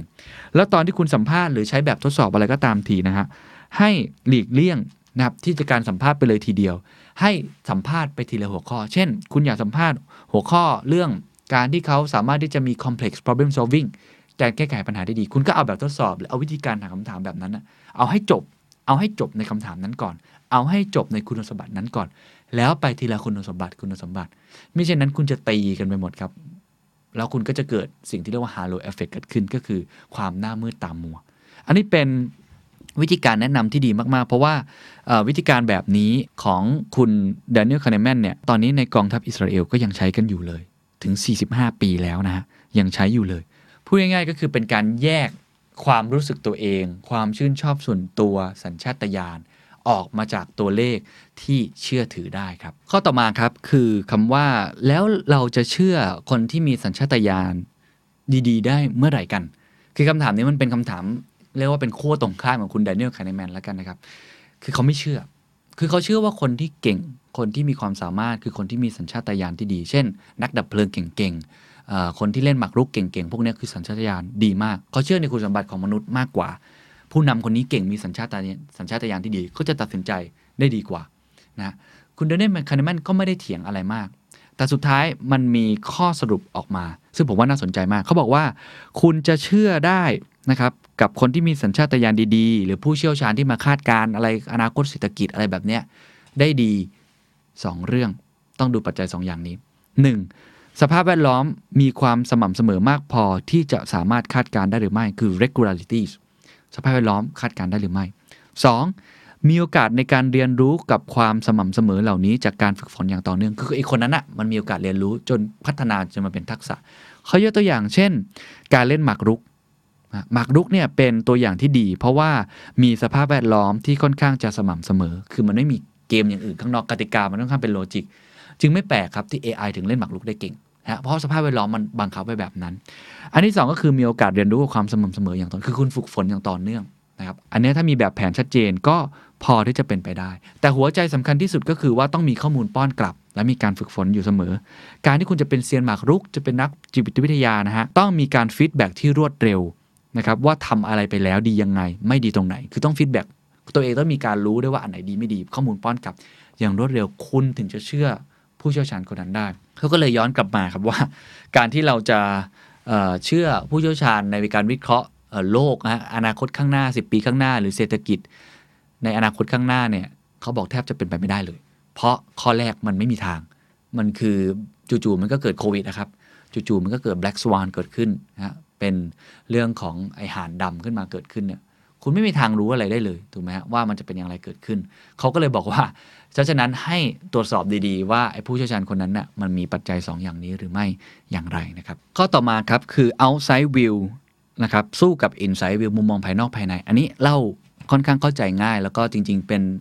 ผมใช้ว่าความมั่นใจเกินไปของนักธุรกิจหลาย ๆ คน หรือคนที่เก่งส่วนใหญ่อีโก้จะเป็นแบบนี้นะครับ ความหมายก็คือว่าสมมติว่าเราดูหลักการของสตาร์ทอัพอะสมมตินะฮะ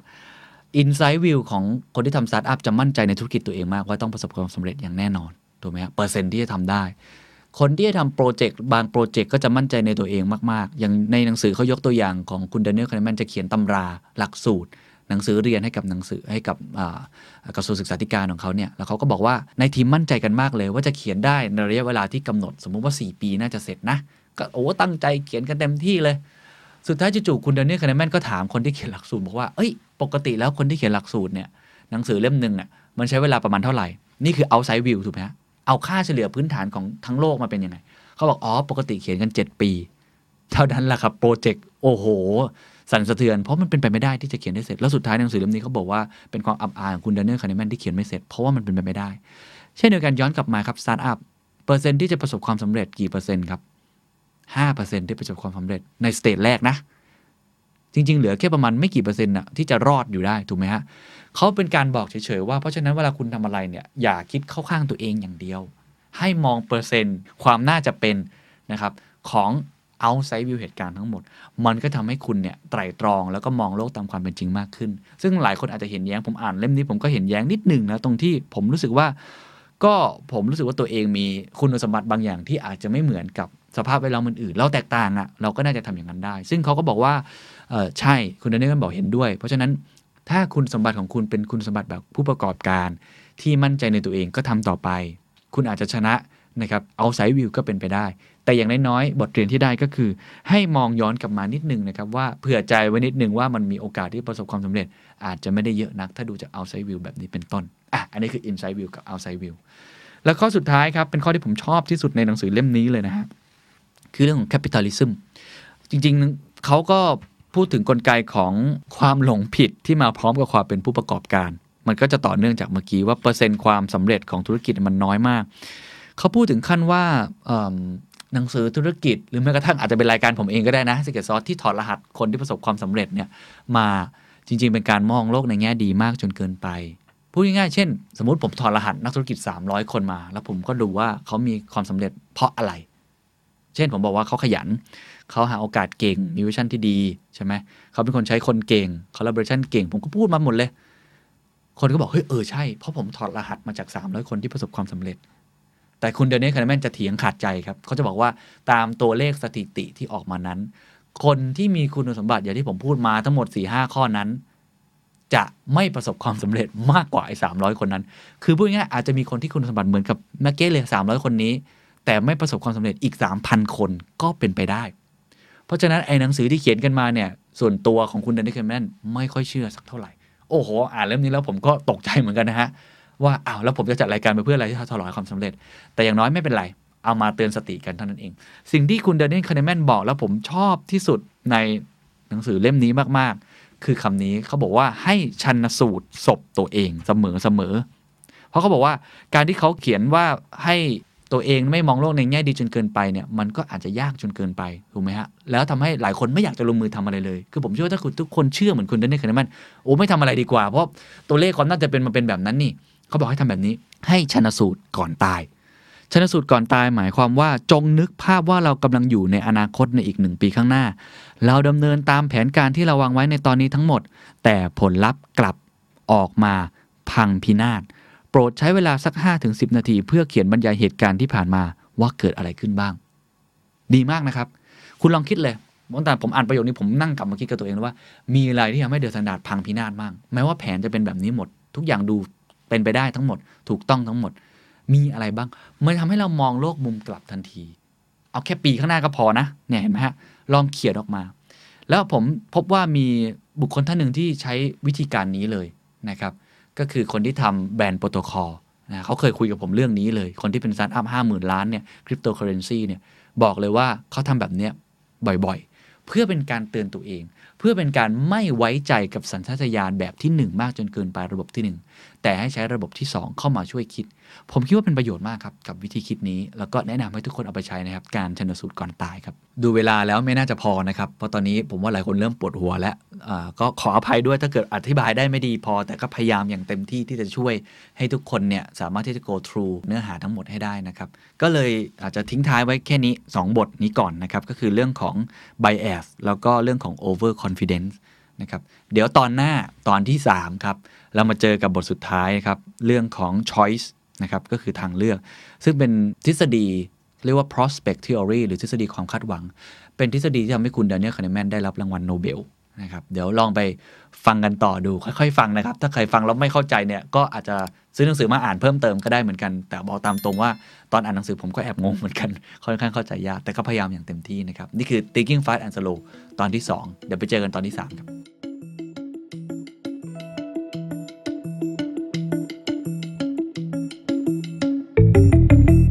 ตอนนี้ครับ เป็นตอนที่ 3 แล้วเราพูดกันเรื่อง choices ทางเลือกทำไมเรามักจะเลือกทางเลือกที่บางทีเราอาจจะไม่รู้ตัวด้วยซ้ำไป มันเป็นการบอกเขาว่า ทฤษฎีทางเศรษฐศาสตร์ แบบอัตประโยชน์ อาจจะใช้ไม่ได้จริงกับมนุษย์ เพราะมนุษย์มีเรื่องของการเกลียดชังความสูญเสีย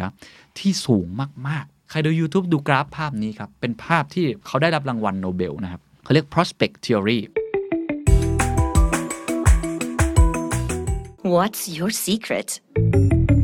เข้าสู่ตอนที่ 3 นะครับ ของหนังสือ Thinking Fast and Slow คิดเร็ว และช้าของคุณ Daniel Kahneman นะครับ หนังสือมันหนาจริง ๆ ครับ แล้วก็มันมีรายละเอียดปีกย่อยที่ผมอยากที่จะสรุปมาให้กับทุกท่าน แล้วก็นำเสนอความคิดของตัวเอง สอดแทรกเข้าไปด้วยนะครับ เพื่อเอาไปใช้ต่อได้ในชีวิตจริงของแต่ละท่าน ก็เลยพยายามที่จะไม่ข้ามนะครับในแต่ละบทเอาหัวใจสำคัญสำคัญๆมา เพราะว่ามันใช้ประโยชน์ได้ค่อนข้างเยอะจริง ๆ ตอนแรกผมพูดไปแล้วเรื่องระบบ 1 ระบบ 2 นะครับ แตกต่างกันยังไงทำงานกันยังไง concept ของมันคืออะไร character ของมันเป็นยังไง ย้อนกลับไปฟังได้ ตอนที่ 2 ผมพูดถึงในแง่ของการที่ระบบ1เนี่ยมันสะท้อนออกมานะครับสองรูปแบบที่เป็นความบกพร่องมากที่สุดของพวกเรา ก็คือเรื่องของการที่เราเนี่ย over confidence ก็คือมั่นใจมากเกินไป แล้วก็ bias คือมีอคตินะก็ย้อนกลับไปฟังได้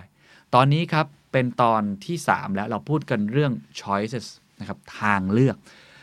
ทางเลือกหลาย ๆ อย่างเวลามันมีทางเลือกทำไมเรามักจะเลือกทางเลือกที่บางทีเราอาจจะไม่รู้ตัวด้วยซ้ำไป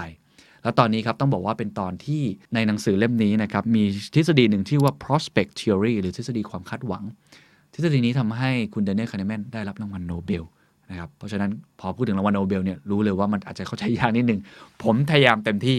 ที่จะอธิบายให้ได้นะครับทฤษฎีนี้อธิบายแบบนี้เขาบอกว่าก่อนหน้านี้ในหลักเศรษฐศาสตร์เนี่ย เขาเชื่อว่ามนุษย์เนี่ยคิดถึงทฤษฎีอัตประโยชน์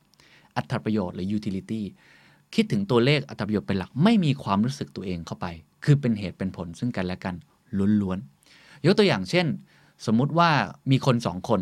นะฮะคนหนึ่งเนี่ยตอนแรกเนี่ยมีเงินอยู่ประมาณ 50 บาท อีกคนหนึ่งมี 150 บาท คนแรกจู่ๆได้เงินเพิ่มมาอีก 50 บาท เป็น 100 บาท คนที่ 2 150 บาท โดนริบไป นะครับจาก 150 เหลือ 100 บาท แสดงว่า 2 คนนี้ คนหนึ่งเสียเงิน 50 บาท อีกคนหนึ่งได้เงิน 50 บาทจำนวนเงินเท่ากัน ถ้าคิดตามความรู้สึกนะฮะในเศรษฐศาสตร์ก่อนหน้านี้เลยนะเขาจะบอกเลยว่า มนุษย์ก็จะรู้สึกเหมือนกัน เหมือนกันคือคนหนึ่งสูญเสียก็คือสูญเสียสมมติอาสูญเสียประมาณหนึ่งความรู้สึก 50 อีกคนหนึ่งก็ต้องรู้สึกว่าได้ประโยชน์ 50 เหมือนกัน แต่ข้อเท็จจริงไม่เป็นอย่างนั้นครับ ข้อเท็จจริงพอเขาทำการสำรวจหลายๆอย่างออกมาแล้ว ผลปรากฏออกมาว่า มนุษย์เนี่ยใช้อารมณ์เข้ามาเกี่ยวข้องเยอะมาก และสิ่งที่มนุษย์เกลียดที่สุดครับ คือเกลียดการเสียหาย เกลียดการสูญเสียที่สุด ความรู้สึกของการสูญเสียเงิน 50 บาท จะมากกว่าสองเท่ากับการแค่ได้รับเงินมา 50 บาท คนจะรู้สึกแบบนั้นตลอด มีตัวอย่างหนึ่งก่อนที่ผมจะไปกราฟนะครับ ให้คุณลองเดาดู ปัญหาข้อที่หนึ่งคุณจะเลือกอะไรระหว่าง ได้เงินแน่นอน 900 บาท หรือมีโอกาส 90%ที่คุณจะได้เงิน 1,000 บาท คุณเลือกอะไรครับ คนส่วนใหญ่ครับ จะเลือกข้อแรก ก็คือเอาความแน่นอนไว้ก่อนดีกว่า ฉันอยากได้เงิน อย่างน้อยก็ไม่เสียใจ เพราะถ้าเกิดคุณเลือกไอ้เก้ไปแล้วมันไม่ได้เนี่ยโอ้ยเซ็งเลยนะ ถูกไหมฮะ ปัญหาข้อที่ 2 ครับ คุณจะเลือกอะไรระหว่างเสียเงิน 900 บาทอย่างแน่นอน หรือมีโอกาส 90%ที่คุณจะเสียเงิน 1,000 บาท คนส่วนใหญ่เลือกข้อ 2 ครับ เพราะเขาเกลียดชังความสูญเสียที่แน่นอน อย่างน้อยๆ ขอให้ฉันเนี่ยได้เสี่ยงสักนิดนึงได้ไหมแม้ว่าอาจจะเสียเงินเยอะกว่าเดิมถึง 100 บาทก็ตามที นี่ฮะ มันเป็นการบอกเขาว่า ทฤษฎีทางเศรษฐศาสตร์ แบบอัตประโยชน์ อาจจะใช้ไม่ได้จริงกับมนุษย์ เพราะมนุษย์มีเรื่องของการเกลียดชังความสูญเสียที่สูงมาก ๆ ใครดู YouTube ดูกราฟภาพนี้ครับ เป็นภาพที่เขาได้รับรางวัลโนเบลนะครับเขาเรียก prospect theory คิดภาพตามครับ แนวนอนคือจำนวนเงินที่สูญเสียไปอะผมวัดเป็นดอลลาร์แล้วกันนะครับ แนวตั้งคือคุณค่าในเชิงจิตวิทยานะมันจะเป็นกราฟแบบอะสี่เลยสี่ช่อง ด้านขวาเนี่ยคือการได้รับนะครับ gains ด้านซ้ายคือ losses ก็คือการสูญเสีย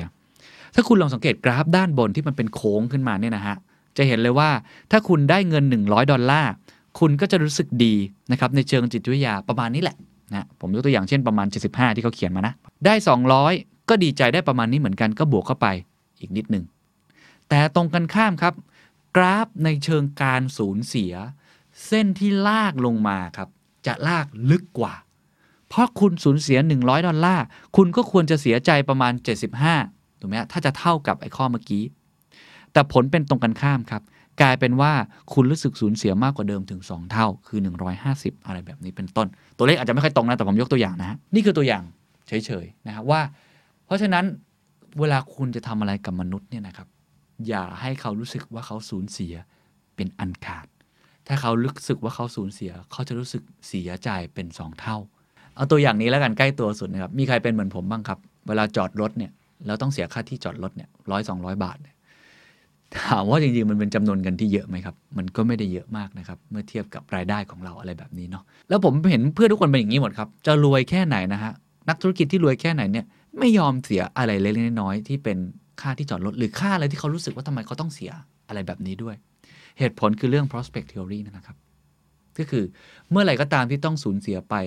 นะครับแม้ว่ามันจะเป็นเงินเล็กน้อยก็ตามที เขาจะรู้สึกว่าเขาสูญเสียมากกว่านั้นเป็น2อสเท่า พูดง่ายๆอาจจะเสียในแง่ของไอความรู้สึกด้วยใช่ไหมฮะเอามาผสมในตรงนี้ด้วย แล้วก็จะรู้สึกว่าเสียในเรื่องที่ไม่ควรจะเสียไม่จำเป็นด้วย เพราะฉะนั้นถ้าคุณทำธุรกิจอย่าให้ลูกค้าของคุณรู้สึกแบบนี้ เป็นอันขาดว่าทำไมเขาต้องมาสูญเสียเงินแบบนี้ ในตรงกันข้ามครับถ้าเกิดว่าเขารู้สึกว่าเขาคุ้มค่ากับสิ่งที่จ่ายไป เช่น พนักงานารักษาความปลอดภัยคนนั้น บริการเขาดีมากนะครับหรือเขาได้ที่จอดที่ดีพอสมควร ก็อาจจะทำให้ทฤษฎีความสูญเสียนี้มันลดระดับลงไปได้ อันนี้เป็นเรื่องของอารมณ์ความรู้สึก แต่อย่าลืมครับเมื่อไหร่ก็ตามนะครับ ที่มีเรื่องของความสูญเสียเกิดขึ้น เขาจะรู้สึกมากกว่าปกติเป็น 2-3 เท่าตัว อันนี้คุณต้องระวังให้ได้มากที่สุดนะครับ ยกตัวอย่างอีกตัวอย่างหนึ่งแล้วกัน เช่น เรื่องการเล่นหุ้นนะฮะสมมุติว่ามีหุ้น A กับหุ้น B หุ้น A เนี่ยกำไรไปแล้ว 5,000 บาท หุ้น B เนี่ยขาดทุนไปแล้ว 5,000 บาท นักลงทุนส่วนใหญ่ ถ้าจะต้องขายนะฮะสองตัวเนี้ยจะเลือกขายตัวไหนมากกว่ากัน หลายคนครับ ขายตัวนี้ครับ ตัว A เพราะเขาไม่อยากขายสิ่งที่เขาสูญเสียไป ถูกไหมฮะ คืออย่างน้อยได้เงิน 5,000 บาท คืนกลับมาดีกว่า แน่นอนจำนวนเงิน 5,000 เท่ากัน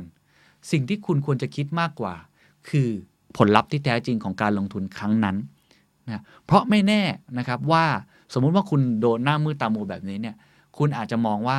หุ้นตัว A เนี่ยนะอย่างน้อยขายมาได้กำไร แต่จริงๆ มันอาจจะขึ้นไปมากกว่านี้ก็ได้ครับ คุณอาจจะได้กำไรมากกว่านี้ก็ได้ ตรงกันข้ามครับหุ้นตัว B นะฮะมันอาจจะลงไปมากกว่านี้ก็ได้ ติดดอยนะฮะลงไปโอ้โหสุดๆเลยก็ได้ ถ้าคุณไม่เร่งขายตั้งแต่ตอนนี้ เพราะฉะนั้นเวลาที่จะวิเคราะห์อะไรแน่นอนคนมันเกลียดชังความสูญเสียอยู่แล้ว แต่คุณเดนเนลคานาแมนกำลังจะบอกว่า ให้คุณตัดเรื่องอารมณ์ความรู้สึกออกไปก่อนนิดนึงครับ ให้มองความเป็นจริงของหุ้นนะครับ ว่ามันมี value จริงหรือไม่ ลองมองสถานการณ์ที่เกิดขึ้นว่ามีโอกาสเป็นยังไง หลายครั้งการขายหุ้นที่ขาดทุนไป มันอาจจะเกิดผลดีมากกว่าแม้ว่าคุณจะเสียเงินนะเพราะว่ามูลค่าที่คุณคิดในหัว5,000 2อันเนี่ยมันไม่เท่ากันไง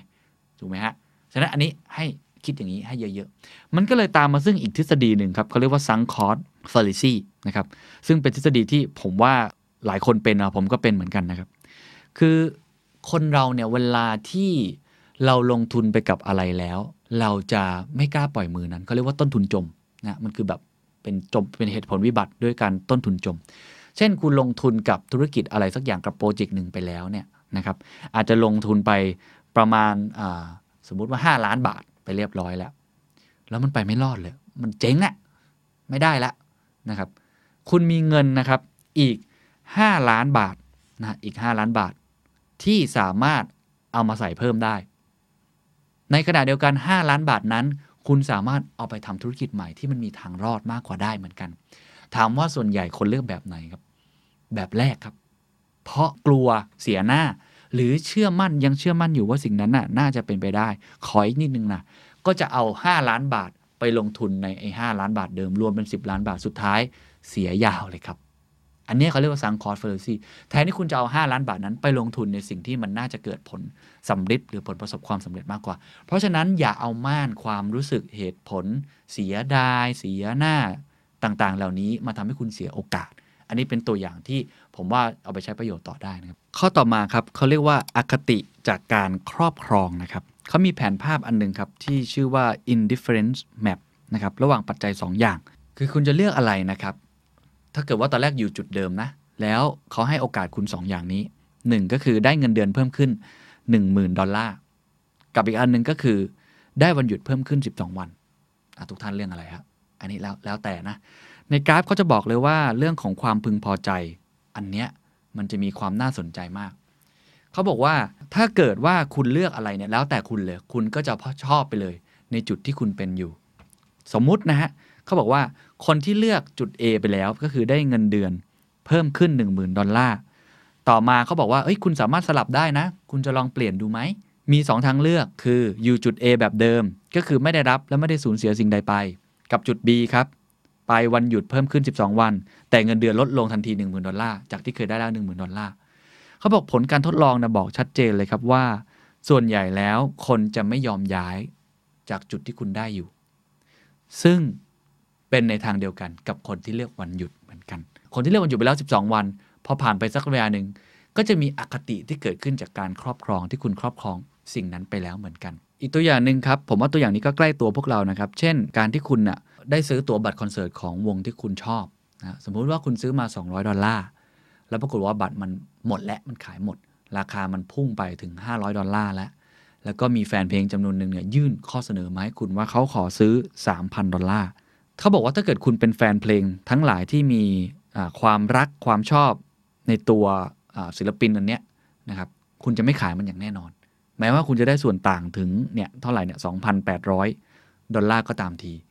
มันคืออคติจากการครอบครองแม้ว่ามองในเชิงเศรษฐศาสตร์แล้วขายไปอาจจะคุ้มกว่า แต่หลายคนเลือกที่จะไม่ขาย ก็คล้ายๆ กับคนสะสมวายรถยนต์เก่า หรือว่าจะเป็นสครับเจอร์ศิลปะที่คุณชอบ คุณไม่ยอมขายอะคุณเก็บเอาไว้ อันนี้เขาเรียกว่าอคติจากการครอบครองนักเศรษฐศาสตร์ก็พยายามที่จะเหมือนกับศึกษาอะไรแบบนี้นะครับเขายกตัวอย่างอย่างเช่นว่า บางคนเนี่ยจะเกลียดการต้องขายบ้านในราคาที่ต่ำกว่าที่ซื้อมา เพราะว่ามันเป็นเรื่องของการเกลียดชังความสูญเสียนะครับ หรือว่าตอนแรกไม่ได้สนใจหรอกว่าจะได้เลือกห้องทำงานห้องงานห้องทำงานไหน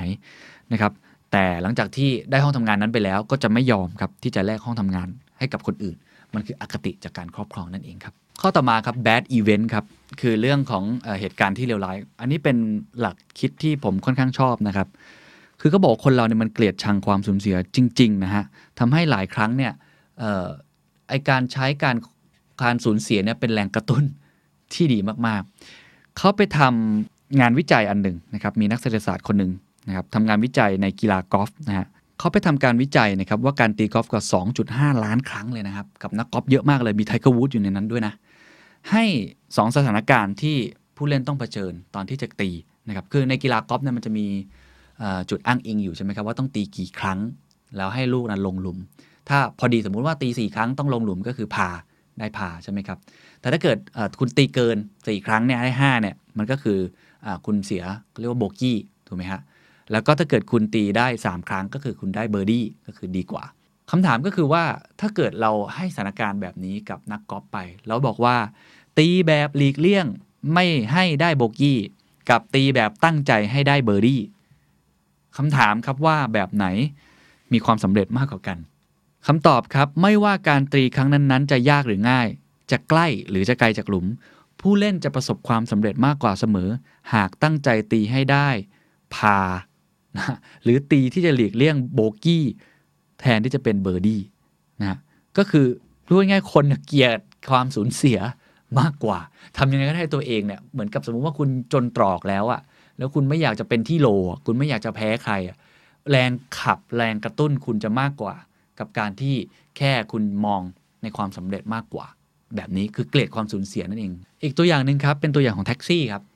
คือแท็กซี่สมมุติว่าจะต้องตั้งเป้าว่าจะต้องหาไรายได้ต่อวันเนี่ยประมาณเท่าไหร่ วันที่เรียกได้ว่ามีลูกค้าเยอะที่สุด เพราะว่าดีมานอาจจะเยอะหน่อย ก็คือวันที่ฝนตกถูกไหมฮะในขณะที่วันที่อากาศดีเนี่ยบางครั้งเนี่ยมันอาจจะดีมานอาจจะไม่ได้เยอะมาก อันนี้เป็นตามหลักเศรษฐศาสตร์ ในตามหลักเศรษฐศาสตร์เลยเขาต้องบอกว่าจริง ๆ แล้วเนี่ย คนขับแท็กซี่เนี่ยควรที่จะทำงานหนักในวันที่ฝนตก แล้วก็พักผ่อนในวันที่อากาศดี เพราะพวกเขาสามารถซื้อเวลาพักผ่อนในราคาที่ต่ำกว่าถูกไหมคือทำงานในวันฝนตกอาจจะได้เงินเยอะกว่า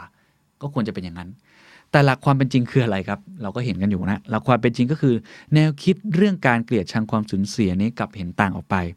คนขับรถแท็กซี่ครับที่ตั้งเป้าหมายเกี่ยวกับรายได้เอาไว้เท่ากันในแต่ละวันจะต้องทำงานหนักขึ้นในวันที่มีลูกค้าน้อย แต่สามารถเลิกงานเร็วได้ในวันฝนตก ซึ่งแปลกมาก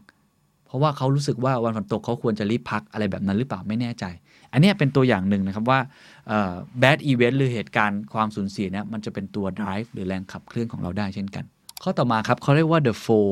four pattern นะครับหรือว่าแบบแผน 4 ชั้นมันก็เป็นการประยุกต์ทฤษฎีความคาดหวัง prospect theory มาใช้ เขาทำเป็นสกราฟ 4 อัน คือเขาจะบอกอย่างนี้ครับว่า เวลาที่เรามีความเป็นไปได้นะครับ จาก 0 ไป 5%ที่จะได้เงินหรือจะเสียเงิน ที่จะได้อะไรสักอย่างกับสูญเสียอะไรบางอย่าง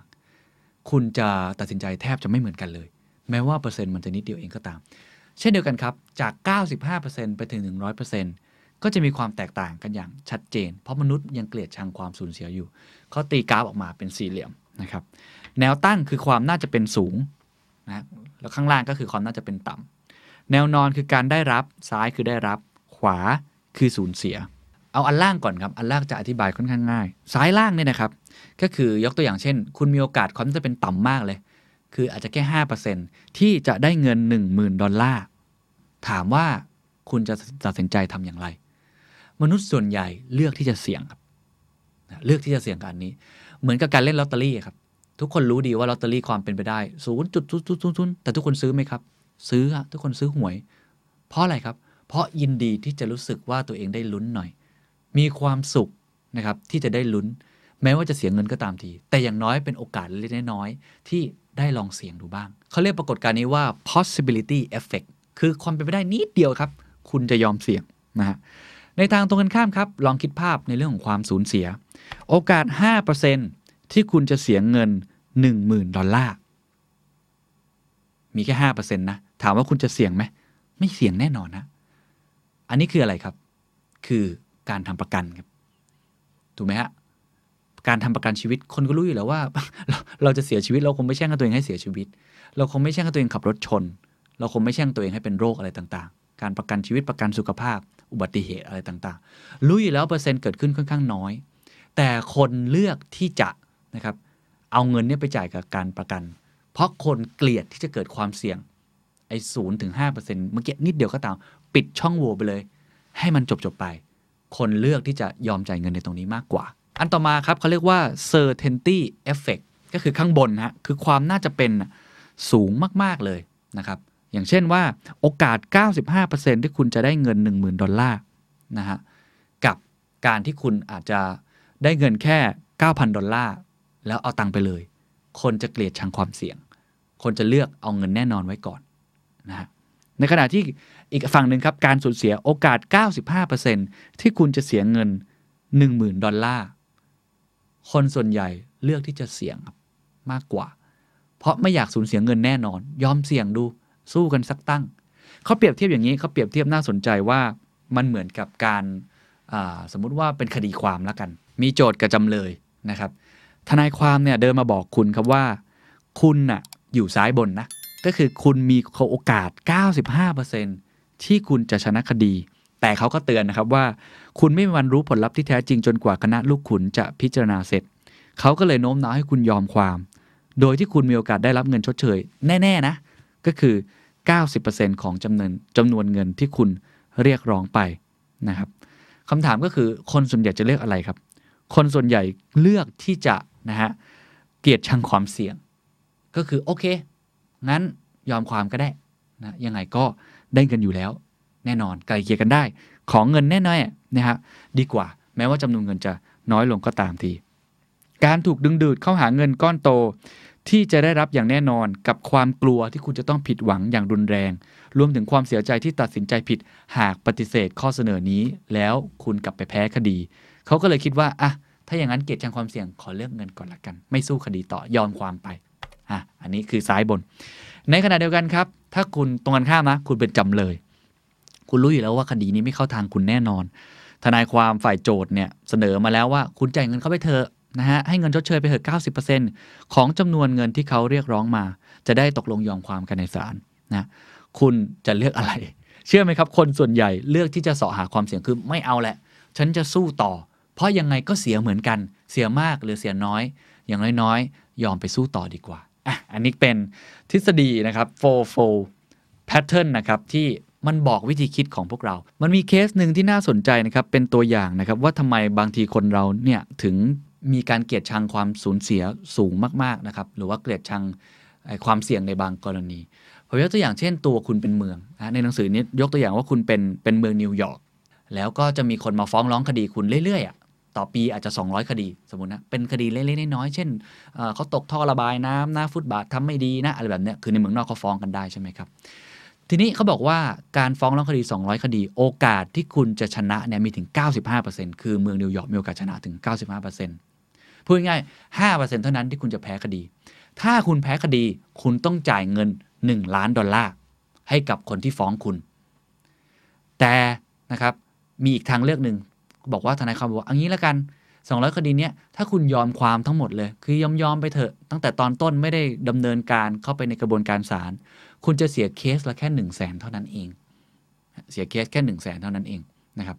ถามว่าคุณจะเลือกอะไร ระหว่าง 1 เลือกที่จะขึ้นศาล200 คดีไปเลยนะฮะเลือกไปเลยขึ้นศาลทั้ง 200 คดีนะฮะแล้วก็ไปสู้กันในศาลแม้ว่าโอกาสที่คุณจะแพ้เนี่ยมีแค่ 5%แต่ถ้าแพ้คุณเสีย 1 ล้านนะ เคสละ 1 ล้าน กับอันที่ 2 ครับ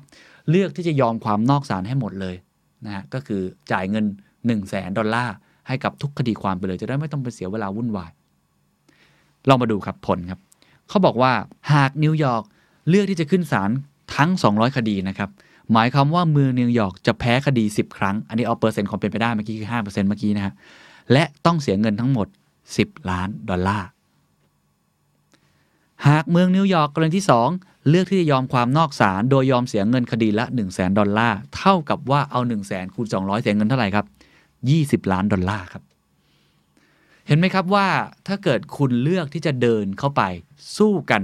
นะครับในศาลคุณมีโอกาสที่จะเสียเงินแค่ 10 ล้านดอลลาร์ต่างกับที่คุณยอมความไปเลย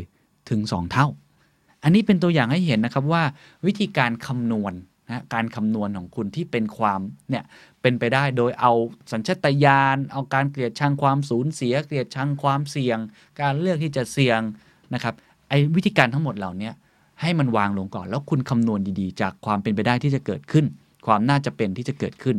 มันก็อาจจะทำให้คุณเนี่ยมีการตัดสินใจที่ดีขึ้นก็เป็นไปได้ครับ เอาข้อสุดท้ายที่คิดว่าเป็นประเด็นสำคัญในเรื่องของ choices นะครับ คือ framing and reality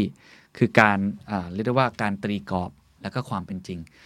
จริงๆ เป็นข้อที่ผมชอบที่สุดข้อหนึ่งเหมือนกันครับ แล้วเป็นข้อที่เอาไปใช้ต่อได้ หรือทำให้คุณไม่โดนหลอกได้ เขาบอกว่าคนเราเนี่ยฮะการตัดสินใจของมนุษย์เราถูกเบี่ยงเบนได้ง่ายมาก จากสถานการณ์ที่เกิดขึ้น ถ้าเป็นสถานการณ์ที่ได้ผลดีนะครับ คนจะเลือกความแน่นอนเป็นหลัก แต่ถ้าเป็นสถานการณ์ที่ให้ผลร้าย คนจะกล้าเสี่ยงขึ้น ซึ่งมันก็คือทฤษฎีความคาดหวังเมื่อกี้ละมาใช้ต่อนะครับ ยกตัวอย่างในหนังสือครับ เช่น เขาบอกว่ามีวิธีการสองวิธีการในการรักษาโรคมะเร็งปอด อันที่หนึ่งคือการผ่าตัด อันที่สองครับคือการฉายรังสี ถ้าการผ่าตัดถูกพูดหรือตีกรอบในวิธีการที่ไม่เหมือนกัน คนจะตัดสินใจ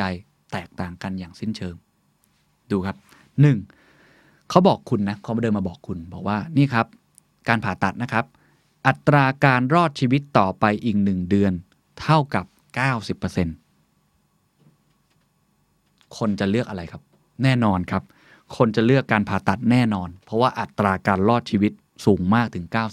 90%อีกมุมหนึงครับ คุณหมอเดินมาหาคุณบอกว่า อัตราการเสียชีวิตอยู่ที่ 10%ในช่วงเดือนแรก คนจะเลือกการฉายรังสีทันทีครับ อันนี้เป็นผลการทดลองที่บอกมาเลย อันที่จริงแล้วทั้งสองอย่างเนี่ยมันเป็นตรรกะเดียวกัน ก็คือ 90-90%นั่นเอง แต่ผู้ที่ตัดสินใจนั้นนะครับเขาจะโดนยึดติดนะฮะกับไอการ framing หรือการตีกรอบไว้ ก็คือคำที่รอดชีวิตนี่แหละ เพราะฉะนั้นถ้าเกิดมันเป็นคำว่ารอดชีวิต อะไรแบบนี้คนจะเลือกทางนั้นมากกว่า อะไรที่ดูเป็นความแน่นอน อะไรที่ดูเป็นสิ่งที่บวกกว่า อีกตัวอย่างหนึ่งครับ เช่นไปคุณจะไปซื้อของนะครับ เป็นบรรจุภัณฑ์เนื้อสัตว์นะฮะมี 2 ข้อความนี้ อันที่ 1 ปราศจากไขมัน 90%อันที่ 2 มีไขมัน 10%คำถามคือคุณจะเลือกอันไหนฮะ อันแรกฮะมันฟังดูดีกว่า เขาถึงบอกครับคุณเดนเนียลคาร์เนมันถึงกันบอกว่า ถ้าคุณไม่อยากให้ผู้บริโภคโดนหลอกนะครับคนที่ทำหน้าที่คุ้มครองผู้บริโภคต้องบอกกฎกระทรวงเกษตรแห่งสหรัฐอเมริกา ว่าต้องระบุว่ามีไขมัน 10%ไม่ใช่ระบุว่าปราศจากไขมัน 90%เพราะแต่อาจทำให้คนเนี่ยโดนตีกรอบจากความเป็นจริงอันนี้ได้ อันนี้เป็นตัวอย่างหนึ่งว่าเราจะได้ไม่โดนหลอกเป็นต้น อันนี้ยังไม่นับจำเรื่องฮิตเลอร์ได้ไหมครับ ที่บอกฮิตเลอร์อายุเกิดปีอะไร แล้วเป็นตัวอักษรหนาเนี่ยเขายังบอกด้วยต้องเขียนตัวติดกันด้วยตัวอักษรสีเดียวกันขนาดเท่ากัน รูปแบบเดียวกัน รวมถึงมีพื้นหลังสีเดียวกันด้วยไม่ฉะนั้นคุณจะโดนหลอกได้ง่ายนั่นเองฮะอันนี้ผมผมบอกเป็นข้อที่ผมชอบเพราะว่ามันใกล้ตัวเรามาก ๆ แล้วก็ถ้าเกิดคุณเป็นคนที่โดนข้อความมาแล้วเนี่ยคุณต้องคิดดี ๆ ก่อนว่า เอ๊ะ จริงๆตะกะมันเหมือนกันนี่หนาสองอย่างนี้ แต่เขาใช้คำนะครับเพื่อทำให้คุณรู้สึกดีมากกว่า แล้วคุณก็อาจจะเลือกสิ่งนั้นมากกว่า มันมีตัวอย่างหนึ่งครับที่เขาเอาไปใช้จริง นะครับ เรื่องของการที่อยากให้คนได้ออมเงินมากขึ้นในสหรัฐอเมริกา ก็คือโครงการที่ชื่อว่า Save More Tomorrow พรุ่งนี้ฉันจะออมเงินมากขึ้น คือเขาบอกอย่างนี้ว่าคนเราเนี่ยก็คือไอ้ทฤษฎีนี้นะว่า ถ้าเกิดว่าสมมติคุณอยากให้พนักงานของคุณออมเงินนะครับเขาอยากให้ประชาชนของเขาออมเงิน ส่วนใหญ่ถ้าคุณเคยเห็นเนี่ย provident fund อกองทุนสำรองเลี้ยงชีพยกตัวอย่างแบบนี้ง่ายๆแล้วกัน จู่ๆเขายื่นมาให้คุณนะเป็นเอกสารให้คุณเลย แล้วก็มีให้เขียนว่า คุณจะสมัครเข้า provident fund นี้หรือไม่จะออมเงินหรือไม่ที่บริษัทจะสมทบเงินให้กับคุณเนี่ยให้ติ๊กถูกนะว่าคุณจะออมเงินหรือไม่ เขาบอกว่าส่วนใหญ่แล้วถ้าเป็นลักษณะแบบนั้นเนี่ยคนจะไม่ค่อยติ๊กถูกครับ เพราะว่าเราเลือกที่จะอยู่ใน status แบบเดิมดีกว่า ในทางตรงกันข้ามครับ ถ้าคุณอยากให้เขาออมเงินครับ สิ่งที่คุณต้องทำคืออะไรครับ คือการตีกรอบและความเป็นจริงที่เกิดขึ้น คือคุณจะให้เขาติ๊กต่อเมื่อบอกว่าคุณจะปฏิเสธ การเข้าสู่โครงการกองทุนสำรองเลี้ยงชีพ หรือการออมเงินใช่หรือไม่ ถ้าคุณไม่ติ๊กก็คืออ่านไม่ละเอียดนั่นแหละคุณจะถูกเหมารวมไปเลย อยู่ในการออมเงินนี้เกิดขึ้น อันนี้เหตุการณ์นี้เกิดขึ้นจริงนะครับ คือคนที่ชื่อว่า Richard Thaler นะครับ เป็นคนที่คิดค้นไอ้เรื่องการออมนี้ในปี 2003 นะครับ ปัจจุบันนี้ช่วยเพิ่มอัตราการออม แล้วก็ทำให้ลูกจ้างหลายล้านคนมีอนาคตที่สดใสมากขึ้น มันคือการตีกรอบให้กับคนเอาไปใช้ในเรื่องนี้ หลายๆประเทศเอาไปใช้ในเรื่องการบริจาคอวัยวะนะครับว่า คุณถ้าคุณไม่ติ๊ก คือคุณยอมบริจาคอวัยวะไปเลยอันนี้เป็นข้อดีที่เกิดขึ้น แต่ถ้าคุณใช้ในทางที่ไม่ดีก็อาจจะไม่ดี เพราะฉะนั้นถ้าคุณเป็นคนวางออกแบบนโยบายใช้ในเรื่องทฤษฎีนัชแบบนี้ก็คือการตีกรอบและความเป็นจริงเอาเรื่องที่คนรู้สึกว่าง่าย ๆ ไว้ก่อนเนี่ยนะครับเขาจะโอเคกับมัน แต่ถ้าคุณให้คุณให้เขามาติ๊กเพื่อต้องต้องสมัครอะไรเงี้ยเขาอาจจะไม่ติ๊กก็ได้ อันนี้เป็นตัวอย่างเป็นต้นนะครับในเรื่องของการตีกรอบและความเป็นจริงที่เอาไปใช้ประโยชน์ครับและพาร์ทสุดท้ายครับ ในที่สุดผมก็สรุปหนังสือจนครบหมดนะครับ จริง ๆ มันมีบทสุดท้ายนะ บทที่ 5 แต่มันเกี่ยวข้องกับความสุขนะครับ แล้วก็ในแง่ของว่าความสุขแบ่งได้ 2 ประเภท ก็คือความสุขแบบเขาเรียกว่าประสบการณ์นะครับกับความสุขแบบที่เป็นความทรงจำอันนี้เดี๋ยวผมอาจจะไปเล่าในอีกบทถัดไป เพราะว่าเป็นตอนที่ค่อนข้างเข้าใจง่ายหน่อย แล้วก็เป็นเรื่องเกี่ยวกับความสุขเดี๋ยวอาจจะมีโอกาสอาจจะเล่า แต่ว่าใครที่ฟังมาตั้งแต่ตอนที่1นงนะครับตอนที่ 2 มาถึงตอนที่3เนี่ยก็ต้องบอกว่านี่คือ เรียกได้ว่าเป็นการรวบรัดตัดตอนที่สุดและที่ทำให้คุณเข้าใจง่ายที่สุดในทฤษฎีต่างๆ ผมว่าประโยชน์มากที่สุดของหนังสือเล่มนี้ก็คือทำให้เราไม่ไว้ใจกับระบบที่หนึ่งของเรา หรือสัญชาตญาณหรือความเชื่อที่มันด่วนสรุป หรือการเหมารวม การที่เราเชื่อมโยงเก่งอะไรแบบนี้ หรือการที่มีอคติมั่นใจเกินไปนะครับ ผมก็เลยลองสรุปออกมานะครับว่าผมได้อะไรบ้างนะครับมาแลกเปลี่ยนกันประมาณ8-10 ข้อว่าอะไรคือ key takeaway ที่ เราควรเอามาใช้จากหนังสือเล่มนี้ แม้ว่าบางอย่างเราอาจจะไม่เห็นด้วยก็ตามที ข้อที่1ครับ หยุดคิด delay สัญชาตญาณเสมอๆอย่าเพิ่งเชื่อ เพราะว่ามันกระโดด jump ไป conclusion ได้ง่ายมาก คุณได้ยินข่าวอะไรเกิดขึ้นนะครับ คุณต้องรีบคิดก่อนว่ามันจริง หรือไม่ เช่น เอาช่วงนี้โควิด วัคซีน คุณต้องคิดเสมอนะครับ และคุณต้องคิดหนักๆเลย ถ้าความเห็นนั้นสิ่งที่คุณอ่านได้ฟังได้ยิน มันเป็นความเห็นที่ตรงกับความคิดของคุณ คุณยิ่งต้องคิดเยอะๆ เพราะว่ามนุษย์เราอย่าลืมครับ เชื่อมโยงเก่ง อะไรที่คุ้นเคย อะไรที่ใกล้ตัว อะไรที่เป็น confirmation bias อะไรที่เป็น outcome bias เราจะตัดสินใจได้ง่ายมากและทันที ฉะนั้นอันที่หนึ่งค่อยๆคิดครับ หยุดคิด อย่าเพิ่งรีบ ข้อที่สองครับ ให้คุณคิดตรงกันข้ามครับ คุณมีความคิดของคุณอยู่ใช่ คุณเชื่ออะไรอยู่ ใช่ คุณชอบสิ่งนี้ใช่ เห็นด้วยกับสิ่งนี้ใช่ แต่พยายามคิดตรงข้ามเสมอเสมอ คิดตรงข้ามเช่นอะไรครับ คิด worst case scenario อย่าเข้าข้างตัวเอง อย่ามั่นใจตัวเองมากเกินไป คิดในสิ่งที่เลวร้ายที่สุด ชันสูตรธุรกิจของคุณ ชันสูตรศพของคุณ ว่าเหตุผลอะไรบ้างที่จะไม่เป็นดังหวัง อะไรบ้างที่จะมีความล้มเหลวเกิดขึ้นได้ อันนี้อันที่สองคิดตรงข้ามเสมอนะฮะผมว่าอันนี้ดีมาก ข้อที่สามครับ ให้คุณเนี่ยพยายามหาข้อมูลนะครับ ที่หนึ่งมากที่สุด อย่าลืมว่ากลุ่มตัวอย่างน้อยมีผลนะครับสองหลากหลายมากที่สุด เอามาจากหลากหลายแหล่งที่มานะครับเปรียบเทียบอะไรต่างๆ ให้เยอะที่สุดเท่าที่เป็นไปได้ และสามมองต่างมุม พยายามหาคนที่คิดแตกต่างจากคุณมากที่สุด คุณเชื่อแดง คุณลองดูซิว่าคนคิดน้ำเงินเขาคิดยังไงนะครับคุณเชื่อพักการเมืองพักนี้ ลองมาดูอีพักการเมืองซิเขาคิดยังไงกับประเด็นนี้ คุณเชื่อเรื่องนี้ คุณเชื่อเรื่องนั้น ลองหาคนที่คิดต่างจากคุณให้ได้มากที่สุด เอาคนที่คิดไม่เหมือนคุณเลย มาลองฟังเขาดูให้ได้มากที่สุด มันก็จะทำให้คุณมีความคิดเห็นที่มันรอบด้านมากขึ้น หรือว่าอย่างน้อยเนี่ยอาจจะลบอคติบางอย่างของคุณที่คุณมั่นใจจนเกินไป หรือว่าชอบมากเกินไป หรือเกลียดมากเกินไปได้ อันนี้อันที่สามนะครับข้อที่สี่ครับอย่าไว้ใจระบบความคิดของตัวเอง จงสร้างระบบที่เป็นสูตรสำเร็จ อย่าไว้ใจสัญชาติตัวเองครับจำได้ไหมครับ บทที่บอกว่าสัญชาตญาณ x หรือ vs กับเรื่องสูตรสำเร็จ อย่าไว้ใจ อันนี้ข้อนี้คุณเดน n น e l ค a น e แมนเขียนไว้เลยครับ ในท้ายบทสุดท้ายเลยบทสรุปเนี่ยเขาบอกไว้เลยว่า การที่คุณจะทำแบบสามข้อแรกที่ผมพูดมาเป็นตัวบุคคลเนี่ยเขาบอกได้เลยว่าทำยากตัวเขาก็ยังทำไม่ค่อยได้ แต่สิ่งหนึ่งที่ทำได้แน่นอนคือองค์กร โดยเฉพาะองค์กรที่มีหลากหลายคนอยู่ คุณต้องสร้างระบบขึ้นมา ผมยกตัวอย่างเช่นผมเคยพูดไปแล้ว ระบบของการสัมภาษณ์งาน คุณอย่าเอาสัญชาตญาณในการตัดสินอย่างเดียวนะครับ ระบบในการจัดการในบริษัทที่เกิดขึ้น ระบบที่เราสามารถให้คะแนนทารกที่มีโอกาสที่จะเกิดความเสี่ยงที่จะเสียชีวิตของพยาบาลที่เขาคิดค้นระบบนั้นขึ้นมา คุณต้องใช้ข้อมูลพื้นฐานนะครับที่เป็น Data ตัวเลขวัดได้นะครับแล้วก็เป็นตัวเลขที่ทุกคนเห็นตรงกันให้ได้มากที่สุด เท่าที่จะเป็นไปได้ อย่าใช้ gut feeling จากคนที่มีประสบการณ์เยอะ ๆ เป็นหลัก มากจนเกินไป ข้อที่ 5 ครับ ข้อนี้บอกเลยครับว่าคุณต้องกระจายความเสี่ยง เหตุผลทั้งหมดที่เกิดขึ้นมันมีความเสี่ยงที่เกิดขึ้นได้อยู่แล้ว ถ้าคุณเป็นคนลงทุนครับ ในหนังสือเล่มนี้นะบทสรุปมา 2 ข้อฮะหนึ่งกระจายความเสี่ยง เพราะว่าคุณเชื่อ gut feeling ตัวเองไม่ได้หรอกนะไม่มีใครเก่งที่สุดจากสถิติที่ออกมานะสองให้คุณทำมันอย่างยั่งยืนครับ ก็อย่างที่ผมเคยเล่าแล้วว่านักลงทุนที่ถอดเข้าถอดออกอะซื้อออก นะขายไปเรื่อย มีโอกาสที่จะได้รับเงินหรือว่าสูญเสียเงินเนี่ยนะครับที่เป็นผลลบมากกว่าคนที่ DCA หรือหยอดเงินเข้าไปอย่างสม่ำเสมอ และยั่งยืนคือถือหุ้นตัวนั้นไว้ยาวๆนะครับอันนี้เป็นหลักคิดของอที่นักลงทุนหลายคนเอาไปใช้เยอะมากนะครับจากหนังสือเล่มนี้นะฮะก็ลองเอาไปใช้ต่อดู แต่มีข้อแม้ว่าคุณก็ต้องเลือกถูกธีมด้วยนะฮะก็ต้องมีการใช้ข้อมูลมาช่วยเลือก แต่อย่างน้อยที่สุดก็คือกระจายความเสี่ยงนะมี portfolio ที่ครอบคลุมเป็น asset allocation และ เวลาทำอะไรเนี่ยให้มองยาวๆ อย่าไปเปลี่ยนบ่อยนะครับ อันนี้เป็นทฤษฎีของคุณเดน n น e l คานิแมนนะครับ ข้อที่ 6 ครับ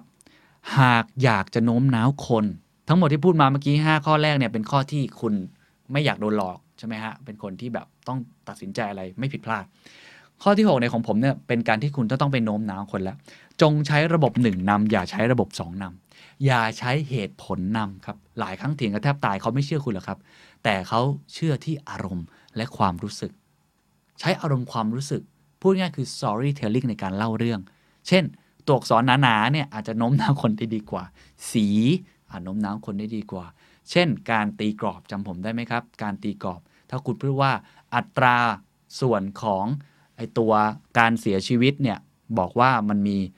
10%กับอัตราส่วนการรอดชีวิตไปถึง 90%ถ้าคุณอยากโน้มน้าวนะ คุณจะใช้อันที่ อัตราส่วนรอดชีวิตมากกว่า คนอยากได้ได้ยินแง่บวกมากกว่า ถ้ามันเปอร์เซ็นต์ที่มากกว่า เป็นต้น วิธีการโน้มน้าวต่างๆ ให้ใช้ระบบหนึ่งนำนะครับระบบหนึ่งก็คุณก็ลองไปทบทวนตั้งแต่ตอนหนึ่งตอนสองผมได้ว่ามันมันมีอะไรบ้างนะครับ ข้อที่ 7 ครับ ไม่มีใครคาดเดาอนาคตได้ โดยเฉพาะผู้เชี่ยวชาญ หรือผู้นำที่ over confident หรือมั่นใจมากจนเกินไปนะฮะคุณจะมั่นใจเขาได้ต่อเมื่อ 1. regularity คือปัจจัยแวดล้อมน่ะมันอยู่ในปัจจัยที่ควบคุมได้ เช่นการเล่นหมากรุก การทำกิจกรรมอะไรต่างๆ ที่มันควบคุมได้ ถ้าเป็นสถานการณ์ในเศรษฐกิจการเมืองควบคุมยากมากนะอันที่ 2 คนคนนั้นผู้นำคนนั้น หรือจะเป็นตัวคนเองก็ได้นะครับ ผู้เชี่ยวชาญคนนั้น จะต้องมีการฝึกฝนอย่างต่อเนื่อง และจะต้องมีการทำ feedback loop หรือป้อนกลับข้อมูลที่คุณทำผิดพลาดตลอดเวลา ถ้าคนคนนั้นไม่เคยฝึกฝนตัวเอง และไม่ได้มีการเรียนรู้จากข้อผิดพลาดของตัวเอง อย่าไปเชื่อเขา ข้อที่ 8 ข้อสุดท้ายครับ ถ้าคุณจะโน้มน้าวใครจะทำอะไร อย่าทำให้เขารู้สึกสูญเสียเป็นอันขาด อย่าลืมครับจำกราฟ prospect theory ได้ไหมครับ ทฤษฎีความคาดหวัง เมื่อไหร่ก็ตามที่ครูเขาเขารู้สึกสูญเสีย เขาจะรู้สึกความเสียใจหรือเชิงจิตวิทยา จะมากกว่าการที่ได้รับแม้ว่าจะเป็นจำนวนเท่ากัน หรือความอะไรต่างๆ ที่เป็นเท่ากันเนี่ยถึง2อสเท่า อย่าทำให้เขารู้สึกเสียใจ สูญเสียทางความรู้สึกโดยเด็ดขาด เหล่านี้ เช่น ค่าที่จอดรถอะไรแบบนี้เป็นต้นนะฮะ คนจะรู้สึกสูญเสียเงินเล็กน้อยก็ตาม แต่ความรู้สึกมันยิ่งใหญ่มากนะครับ สิ่งเนี้ยออย่าทำให้เขารู้สึกแบบนั้นเป็นอันขาด คนจะมีแรงผลักดันจากความสูญเสีย นักตีกอล์ฟครับ ถ้าบอกว่าเขาเออย่าตีให้ได้เบอร์โบกี้กับอยากให้ได้เบอร์ดี้ คนที่ตีให้ได้หลีกหลีกหนีความสูญเสียหรือโบกี้เนี่ยจะมีผลงานที่ดีกว่านะครับ อย่าให้เขาสูญเสีย เป็นอันขาด นี่คือ 8 ข้อทั้งหมดที่ผมเรียนรู้มาจริง ๆ มีรายละเอียดอีกหลายข้อนะครับ แต่ว่ารวมๆเอาประมาณนี้แล้วกัน ที่พยายามที่จะลองย่อยออกมา ให้ทุกท่านได้ฟังแล้วมันง่ายที่สุดหลายคนบอกทำไมไม่บอก 8 ข้อนี้ตั้งแต่แรกนะฮะแต่ว่าเอาเพื่อความสนุกแล้วกัน ถ้าเกิดใครที่ยังไม่ได้อ่านหนังสือเล่มนี้ ก็หวังว่าจะสนุกกับหนังสือเล่มนี้ที่ผมได้เล่าไปนะครับใครได้อ่านแล้วก็เหมือนมาแลกเปลี่ยนความคิดเห็นซึ่งกันและกัน ก็หวังว่าจะทำให้หลาย ๆ ท่านนะครับได้มีวิธีคิดที่ รู้เท่าทันความบกพร่องในการตัดสินใจของตัวเอง แล้วก็ทำให้ทุกท่านเนี่ยมีการที่คิดช้าลงเสมอๆ สวัสดีครับ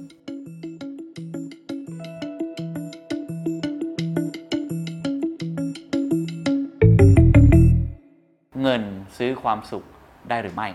ความสุขจะเพิ่มขึ้นได้อย่างไร ในมุมของนักวิจัย ในมุมของนักเศรษฐศาสตร์พฤติกรรมอย่างคุณ Daniel Kahneman เขาลองไปศึกษาในหลากหลายรูปแบบ ผมถอดมาให้ประมาณ 4-5 ข้อ What's your secret?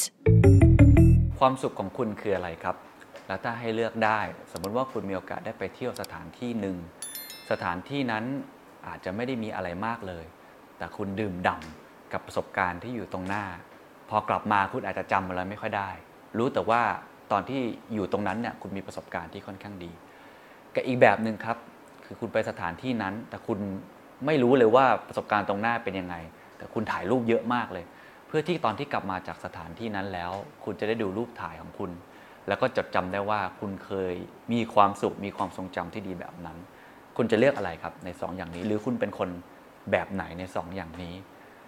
ไอ้สองอย่างนี้นะครับในหนังสือของคุณ Daniel Kahneman ครับ Thinking Fast and Slow ใน part สุดท้าย เขาพูดถึงเรื่องของความสุขครับ น่าสนใจมาก เขาบอกว่าตัวตนของเรามี 2 แบบ ความสุขของเรามี 2 แบบ คือความสุขแบบที่เป็นประสบการณ์ กับความสุขที่เป็นแบบความทรงจำและส่วนใหญ่ คนมักจะชื่นชอบความสุขแบบความทรงจำก็คือการที่ไม่รู้แหละว่าตลอดระยะเวลาที่คุณไปเที่ยว คุณรู้สึกยังไงบ้าง แต่หลังที่จะกลับมาแล้วเนี่ยขอให้จดจำอะไรได้บางอย่าง มีรูปถ่ายที่เป็นที่ระลึก หรือการที่คุณดูหนังบางเรื่องครับ แล้วระหว่างทางคุณอาจจะจำอะไรไม่ค่อยได้เลย ไม่รู้เลยว่ามันเป็นเกี่ยวกับอะไร แต่ถ้าตอนจบจบดี แล้วคุณออกมาแล้วคุณประทับใจ คุณจะรักหนังเรื่องนั้นทันที ความสัมพันธ์ก็เหมือนกันครับ เวลาคุณคบใครสักคน ตอนที่คบกันเนี่ยมันอาจจะดีมากนะครับ สมมติคบกัน 7 ปี ปีที่ 1 2 3 4 5 6 นี่เป็นปีที่ดีสุดยอดมีความสุขกันมาก แต่พอปีที่ 7 ปรากฏว่าทะเลาะกัน แล้วก็เลิกกันแบบที่ไม่ค่อยดีนะเชื่อไหมครับว่าคนส่วนใหญ่จะจดจำความทรงจำทั้งหมดเนี่ยว่าเป็นความทรงจำที่ไม่ค่อยดีนัก จะรู้สึกไม่ค่อยดีกับความทรงจำในการคบกันใน 7 ปีนั้น เพราะความทรงจำตอนท้าย หรือช่วงท้ายของประสบการณ์นั้นๆนะคุณรู้สึกไม่ดีกับมัน มันมีการทดลองหลายอย่างที่ผมจะอธิบายต่อนะครับ อันนี้ผมว่าเป็นเรื่องที่ใกล้ตัวแล้วลองเอาไปคบคิดกับตัวเองดูนะครับ ว่าคุณเป็นคนที่ให้ความสำคัญกับความสุขแบบไหน ไม่จำเป็นต้องเลือกนะ แต่ว่าให้น้ำหนักกับมันได้เหมือนกัน และที่สำคัญก็ผมลองถอดรหัสออกมาเป็นคล้ายๆ กับ key take away นะครับ ความสุขจะเพิ่มขึ้นได้อย่างไร ในมุมของนักวิจัย ในมุมของนักเศรษฐศาสตร์พฤติกรรมอย่างคุณเดนิเอลคาร์นิแมนเขาลองไปศึกษาในหลากหลายรูปแบบ ผมถอดมาให้ประมาณ 4-5 ข้อ แต่อันแรกครับผมอยากชวนคุยเรื่องเมื่อกี้ก่อนเลยนะครับ ว่าคนที่ยึดติดอยู่กับประสบการณ์กับยึดติดความทรงจำเนี่ยมันแตกต่างกันอย่างไร มันมีการทดลองหนึ่งเป็นการทดลองพูดถึงความเจ็บปวด การเจ็บปวดจากการตรวจลำไส้ใหญ่นะคือการตรวจลำไส้ใหญ่เนี่ยเขาต้องเอา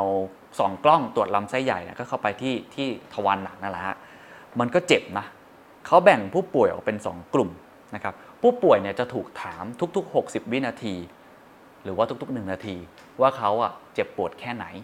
ก็อาจจะมีตั้งแต่เจ็บปวดระดับ0ูนย์ศูนย์ก็คือไม่เจ็บปวดเลย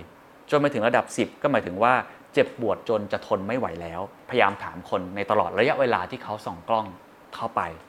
แบ่งผู้ป่วยเป็น 2 กลุ่มนะครับผู้ป่วยกลุ่มแรกเขาเรียกว่าผู้ป่วยกลุ่ม A แล้วกันใช้ระยะเวลาประมาณ 8 นาที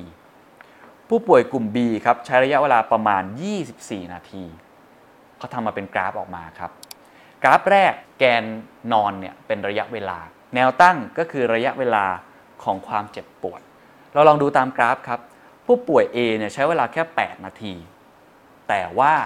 ถอดกล้องนั้นออกมาในช่วงระยะเวลาที่เขาเจ็บเนี่ยประมาณ 6 ถึง 8 คือเจ็บสุดๆเลย แล้วถอดออกมาทันที กับผู้ป่วยอีกกลุ่มหนึ่งครับ คือใช้ระยะเวลานานกว่าถึงประมาณ 2-3 เท่า คือ 24 นาที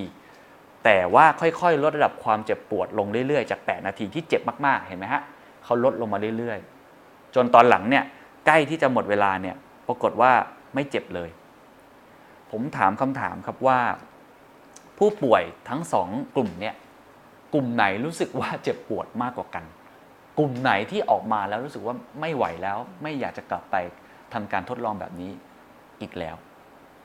ถ้าคุณลองสังเกตนะครับ ถ้าเป็นนักวิทยาศาสตร์เนี่ยมันจะมีความเจ็บปวด 2 แบบ แบบที่หนึ่งเขาเรียกว่าการใช้ความเจ็บปวดโดยรวมก็คือพื้นที่ใต้กราฟ ถ้าคุณลองเนี่ยครับที่มันเป็นระบายสีทั้งหมดพื้นที่ใต้กราฟเนี่ยมันคือความเจ็บปวดทั้งหมดถูกไหมฮะแล้วถ้าดูเนี่ยเอาแบบตักกะเลยคุณจะรู้สึกว่าผู้ป่วยกลุ่ม B ก็คือผู้ป่วยที่ใช้ระยะเวลานานกว่า 20 นาที ต้องรู้สึกเจ็บมากกว่าแน่นอน เพราะโอ้โหมันนานกว่าตั้งนานนี่ถูกไหมครับ กลุ่ม A เนี่ย8นาทีเองคงไม่เป็นไรหรอก ผลวิจัยออกมาครับว่าเชื่อไหมครับว่าผู้ป่วยกลุ่ม B นะครับกับมีความทรงจำที่ค่อนข้างที่จะดีกว่ากลุ่ม A กลุ่ม A มีความทรงจำที่ไม่ดีเลยและเลวร้ายมากกับการส่องกล้องในครั้งนี้ คนที่ทำผลวิจัยเขาก็รู้สึกประหลาดใจมากว่า เฮ้ย เป็นไปได้ยังไงในเมื่อความเจ็บปวดโดยรวมกลุ่ม B หรือกลุ่มที่ระยะเวลานานกว่า น่าจะแย่กว่าเขาสรุปผลวิจัยออกมาแบบนี้ครับว่า หากเป้าหมายคือการทำให้ผู้ป่วยมีความทรงจำที่ดีต่อการส่องกล้องตรวจลำไส้ใหญ่ การลดระดับความเจ็บปวดในช่วงจุดสูงสุด จะมีความสำคัญกว่าการย่นระยะเวลาในการตรวจรักษา ในทำนองเดียวกันครับ การค่อยๆทำให้ผู้ป่วยเจ็บปวดน้อยลง ย่อมดีกว่าการทำให้ผู้ป่วย หายเจ็บป่วยอย่างฉับพลัน เพราะถ้าระดับความเจ็บปวดในช่วงจุดสิ้นสุดไม่มากนัก ผู้ป่วยจะมีความทรงจำที่ดีกว่าเกี่ยวกับประสบการณ์ดังกล่าว ไม่น่าเชื่อครับ ทั้งที่ความเจ็บปวดจริงๆแล้ว คนที่ระยะเวลานานกว่าน่าจะแย่กว่ากลายเป็นดีกว่า เพราะว่าคนแรกรู้สึกว่าจบไม่ดี เรื่องเล่านี้หรือผลวิจัยนี้เอามาใช้ในหลาย ๆ อย่างในศาสตร์โดยเฉพาะ storytelling ที่ผมทำอยู่ครับ ลองฟังเรื่องเล่านี้ เช่น มีเด็กคนหนึ่ง หาคุณหมอฟัน คุณหมอฟันมีสองช้อยให้เลือก ช้อยที่หนึ่งคือทำฟันก่อน แล้วค่อยแจกลูกอมตอนหลัง กับช้อยที่สองแจกลูกอมก่อน แล้วค่อยทำฟันตอนหลัง คุณคิดว่าแบบไหนที่จะเวิร์กกว่าที่เด็กๆ จะยอมมาทำฟันกับหมอฟัน ใช่ครับ อันที่หนึ่งครับ คือแจกลูกอมหลังครับ เพราะถ้าเกิดว่าคุณแจกลูกอมให้เด็กๆก่อน เด็กๆ อมลูกอมเสร็จ หวานมีความสุขถูกล่อและให้ไปทำฟันได้ พอทำฟันเสร็จจบเจ็บครับ กลับบ้านไป คุณแม่ถามว่าเป็นยังไงบ้างไปทำฟันมา เขาจะบอกว่าเจ็บ แต่ถ้าเกิดเป็นแบบแรก คือทำฟันก่อนโอ้โหเจ็บออกมากเจ็บมากเลยออกมาจากห้อง คุณหมอยัดลูกอมเข้าปากเลยฮะหวาน คุณแม่ถามว่าเป็นยังไงบ้างไปทำฟัน บอกเออมันหวานดี ความทรงจำมีผลมากกว่าประสบการณ์ มากมากๆครับในแง่ของคนในการเลือกว่าเขาจะเลือกทำอะไร หรือไม่เลือกทำอะไร ในหนังสือนี้ก็เลยแบ่งออกมาเป็น 2 แบบครับว่ามันจะมีตัวตน 2 แบบ คือตัวตนเชิงประสบการณ์ ตัวตนเชิงประสบการณ์จะรับหน้าที่ตอบคำถามอย่างตอนนี้คุณรู้สึกเจ็บหรือไม่ ในขณะที่ตัวตนเชิงความทรงจำจะตอบคำถามอย่างตอนนั้น โดยรวมๆแล้ว คุณรู้สึกอย่างไร เรื่องเล่าเหล่านี้มันจะคล้ายๆกับ ผลการทดลองอย่างหนึ่งครับคุณ Daniel Kahneman นะครับเขาเคยให้ฟังเพลง ให้เด็กนักเรียนเนี่ยเขาฟังเพลงซิมโฟนีจากแผ่นเสียง ซึ่งมีรอยขีดข่วนอยู่ที่แผ่นในช่วงท้ายของเพลง ส่งผลให้เสียงที่ออกมามันแย่มากในช่วงตอนใกล้จบแล้วเป็นเสียงที่น่าตื่นตระหนกมาก ส่วนใหญ่ครับ คนที่ฟังเพลงนี้บอกว่าตอนจบเนี่ยมันทำลายประสบการณ์ทั้งหมดเลยครับ ที่ฟังมาทั้งหมด แล้วไม่ได้สนใจเลยว่า ไอตัวตนเชิญประสบการณ์ที่ได้สัมผัส แม้ว่ามันจะดีแทบจะทั้งหมดในการฟังเพลงอันนั้นนะเพลงคลาสสิกอันนั้น แต่ตอนจบอันเลวร้ายก็ไม่สามารถนะครับที่จะทำให้ประสบการณ์ที่ดีนั้นได้คืนกลับมาได้ คือมันจบไม่ดีจะว่าอย่างนั้นก็ได้คำถามก็คือว่า แล้วตัวตนแบบไหนมีความสำคัญมากกว่ากัน ในมุมมองของนักวิจัย เขาทำการทดลองอีกการทดลองหนึ่งครับ การทดลองนี้เป็นการทดลองที่สนุกมาก แล้วก็ คล้ายๆ กับการทดลองอเรื่องเมื่อกี้นะครับ เรื่องของการส่องกล้องเข้าไป เขาทำการทดลองอย่างนี้ จะมีน้ำเย็นอยู่ เย็นจัดมากๆ แล้วก็ให้ผู้ร่วมทำการทดลองเนี่ยเอามือจุ่มลงไป แบ่งออกเป็น 2 รอบ คือรอบสั้น แล้วก็รอบยาวนะรอบสั้นเนี่ยใช้เวลา 60 วินาที จุ่มมือในน้ำที่มีอุณหภูมิ 14 องศาเซลเซียสนะครับผู้เข้าร่วมการทดลองจะรู้สึกถึงความเจ็บปวดจากความเย็น แต่ก็ยังอดทนไหว หลังจากครบ 60 วินาทีแล้วก็ให้เอาออก รอบยาวครับใช้เวลา 90 วินาที 60 วินาทีแรกจะเหมือนกับรอบสั้นหมดเลยครับ แต่หลังจากครบ 60 วินาทีแล้ว นักวิจัยจะไม่พูดอะไร แต่จะเปิดก๊อกให้น้ำที่อุ่นกว่าเดิมเล็กน้อยไหลเข้ามาในอ่าง ในช่วง 30 วินาทีสุดท้ายอุณหภูมิของน้ำจึงค่อยๆ เพิ่มขึ้นราวๆ1องศาเซลเซียส ซึ่งมากพอที่ทำให้คนที่ทำการทดลองเนี่ยเขารู้สึกว่าความเจ็บปวดนั้นน้อยลง นะก็แตกต่างกันนะ 90 วินาทียาวกว่านะฮะ แต่ว่ามันมีตอนจบที่ดีกว่า จะว่าอย่างนั้นก็ได้ ผลการทดลองออกมานะครับผู้ร่วมการทดลองส่วนใหญ่นะครับ มีความสุขหรือว่าเลือกที่จะใช้ประสบการณ์ ในแบบที่มีระยะเวลาที่นานกว่า เพราะเขาไม่รู้เลยครับว่าสองอย่างนั้นแตกต่างกันอย่างไร นี่เป็นอีกตัวอย่างหนึ่งที่ผมว่ามันค่อนข้างบอกได้ชัดเจนนะครับว่าคนเราเนี่ยมักจะ ให้ความสำคัญกับตัวตนเชิงความทรงจำค่อนข้างมาก ก็คือตอนจบนั่นแหละ มากกว่าประสบการณ์ที่อยู่ตรงหน้า อันนี้คือการทดลองที่เขาทำมาแบบนี้นะครับ ผมไม่แน่ใจว่าแต่ละท่านเนี่ยเป็นคนที่ให้ความสุขหรือว่าสนใจกับตัวตนแบบไหนมากกว่ากัน จากการอ่านทดลองเมื่อกี้ครับว่าตัวตนนั้นมี 2 แบบเนี่ยนะฮะเขาก็พูดถึงอีกเรื่องหนึ่งคือเรื่องชีวิตของคนเราเลย ก็คือชีวิตที่เป็นเรื่องราว หรือชีวิตที่เป็นแบบแค่ระยะเวลา เขาบอกคนเราเนี่ยจะจดจำชีวิตเป็นเหมือนเรื่องราว เหมือนหนังภาพยนตร์เรื่องหนึ่งไม่รู้แหละว่าตอนต้นเรื่องเป็นยังไง กลางเรื่องเป็นยังไง แต่ถ้าตอนจบเนี่ยจบไม่ดี คนจะรู้สึกว่าชีวิตนั้นไม่มีคุณค่า หรือถ้าตอนจบจบดี คนก็จะรู้สึกว่ามีความสุข เขาบอกการมองข้ามระยะเวลาถือเป็นเรื่องปกติสำหรับเรื่องราว และตอนจบก็มักเป็นตัวกำหนดคุณลักษณะของมัน เขามีการทดลองอันหนึ่งครับ คุณลองเล่นตามอันนี้ก็ได้นะครับ เป็นเรื่องราวของชีวิตผู้หญิงคนหนึ่ง ผู้หญิงคนนี้เนี่ยเป็นตัวละครสมมุติชื่อเจนละกันชื่อเจน เป็นหญิงสาวที่ไม่เคยแต่งงาน ไม่มีลูกนะครับเธอสนุกสนานกับงาน ได้เดินทางท่องเที่ยว รวมถึงใช้เวลาไปกับเพื่อนฝูงและการทำงานอดิเรกแต่เธอเสียชีวิตอย่างกระตันหัน แต่ไม่เจ็บปวดด้วยอุบัติเหตุรถยนต์ในอายุ 60 ปี อันนี้คือแบบแรก แบบที่ 2 เหมือนกันหมดเลยครับ แต่กำหนดให้อย่างนี้ครับว่า เจนมีอายุยืนกว่าเรื่องราวแบบแรก 5 ปี ก็คือ 65 ปี แต่ช่วงเวลาที่เพิ่มขึ้นนั้น เจนไม่ได้มีความสุขเท่ากับช่วงเวลาก่อนหน้านี้คำถามครับว่าให้ผู้เข้าร่วมการทดลองแต่ละคนต้องตอบคำถาม 2 ข้อว่า 1. หากพิจารณาชีวิตของเจนในภาพรวมแล้ว คุณคิดว่าชีวิตของเธอดีแค่ไหน และคุณคิดว่าโดยรวมแล้ว เจนได้พบกับความสุข หรือความทุกข์มากน้อยเท่าใดในชีวิตของเธอ ผมไม่แน่ใจทุกท่านตอบยังไงนะครับ แต่ในการทดลองอันนี้เชื่อไหมครับว่า ส่วนใหญ่คนคิดว่าชีวิตแบบแรกดีกว่าครับ มีความสุขมากกว่า คืออายุอาจจะสั้นกว่านะ60 ปี แต่อย่างน้อยเป็นชีวิตที่จบแบบมีความสุขอะคือไม่รู้ตัวเลยเลย มีอุบัติเหตุรถยนต์ก็ว่ากันไป แต่เป็นชีวิตที่ 60 ปีที่ใช้มาแล้วมันมีความสุขดี ในขณะที่การเพิ่มระยะเวลามาอีก 5 ปี มันอาจจะไม่ได้ความทรงจำที่ดีใด ๆ เลย คนก็เลยรู้สึกว่าไม่ได้มีความสุขเท่า เห็นไหมครับ อันนี้เป็นตัวอย่างหนึ่งว่าคนเราเนี่ยมักจะให้ความสำคัญกับชีวิตที่เป็นเรื่องราวมากกว่า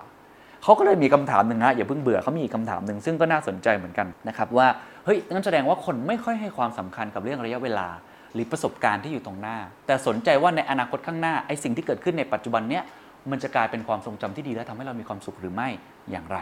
เช่น ในช่วงท้ายของวันหยุดของคุณครับ คุณไปเที่ยวมานะฮะ สนุกสนานมากเลย รูปถ่ายและวิดีโอทั้งหมดจะถูกทำลายทิ้ง นอกจากนี้คุณจะต้องดื่มยาลบความทรงจำเกี่ยวกับวันหยุดดังกล่าวไปด้วย คือจำอะไรไม่ได้เลย แม้ว่าในระยะเวลาที่คุณอยู่ในช่วงวันหยุดจะดีมากก็ตามที เงื่อนไขแบบนี้จะส่งผลต่อการวางแผนวันหยุดของคุณอย่างไร และเมื่อเปรียบเทียบวันหยุดดังกล่าว กับวันหยุดที่น่าจดจำทั่วไปแล้ว คุณจะยินดีจ่ายเงินเท่าไหร่ สำหรับวันหยุดในครั้งนี้ เชื่อไหมครับว่ามีผลอย่างยิ่งนะครับ คืออันนี้ไม่ใช่การทดลองที่จริงจังมากนะครับ แต่ในหนังสือเนี่ยคุณดานิเอลคาเนมันบอกว่า ส่วนใหญ่คนมองว่าการลบความทรงจำจะลดทอนคุณค่าของประสบการณ์ที่ได้รับอย่างมหาศาลนะเพราะฉะนั้นเนี่ยบางครั้งเนี่ยผู้คนก็เลยจะปฏิบัติต่อตนเองนะครับในแบบเดียวกับที่จะปฏิบัติต่อเพื่อนที่ความจำเสื่อม นั่นก็คือ เลือกที่จะให้ตัวเองมีความสุขสูงสุด ด้วยการไปยังสถานที่ที่พวกเขาเคยมีความสุขในอดีต นะฮะหรือว่าบางคนเนี่ยไม่ได้สนใจเลยว่าตอนออระหว่างทางเนี่ยคุณมีประสบการณ์อะไรจะไปปีนเขาจะไปเดินป่า ไม่รู้เลย รู้แต่ว่าปลายทางขอให้จดจำอะไรได้ สักอย่างหนึ่งก็เป็นไปได้ อันนี้มันเป็นตัวอย่างหนึ่งซึ่งในท้ายบทเนี่ยเขาก็เลยได้ตั้งคำถามมาว่า ดูเหมือนว่าคุณจะใช้เวลาทั้งหมดในช่วงวันหยุดไปกับการสร้างความทรงจำบางทีคุณน่าจะลองเก็บกล้องถ่ายรูป แล้วเพลิดเพลินกับสิ่งที่อยู่ตรงหน้า ถึงแม้มันอาจจะไม่ได้เป็นที่น่าจดจำมากนัก ก็ตามที หรือว่าผู้หญิงคนหนึ่งอาจจะเป็นอัลไซเมอร์เขาอาจจะไม่สามารถจดจำเรื่องราวในชีวิตของตัวเองได้ แต่ตัวตนเชิงประสบการณ์ของคนคนนั้น เขาจะยังรับรู้ได้ถึงความงามและความอ่อนโยนที่อยู่ตรงหน้าอยู่เหมือนกัน ผมไม่มีคำตอบนะครับว่าแบบไหนดีกว่ากัน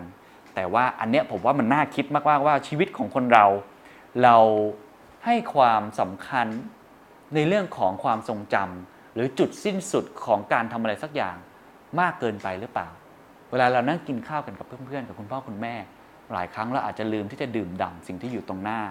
ไม่ได้อยู่กับปัจจุบันนั่นเองครับ ก็คืออาจจะเล่นโทรศัพท์มือถือกันเอาเราคุณไปเที่ยว คุณอาจจะไม่ได้ดื่มด่ำกับหาดทรายที่อยู่ตรงหน้า มัวแต่หยิบกล้องถ่ายรูปขึ้นมาถ่ายรูป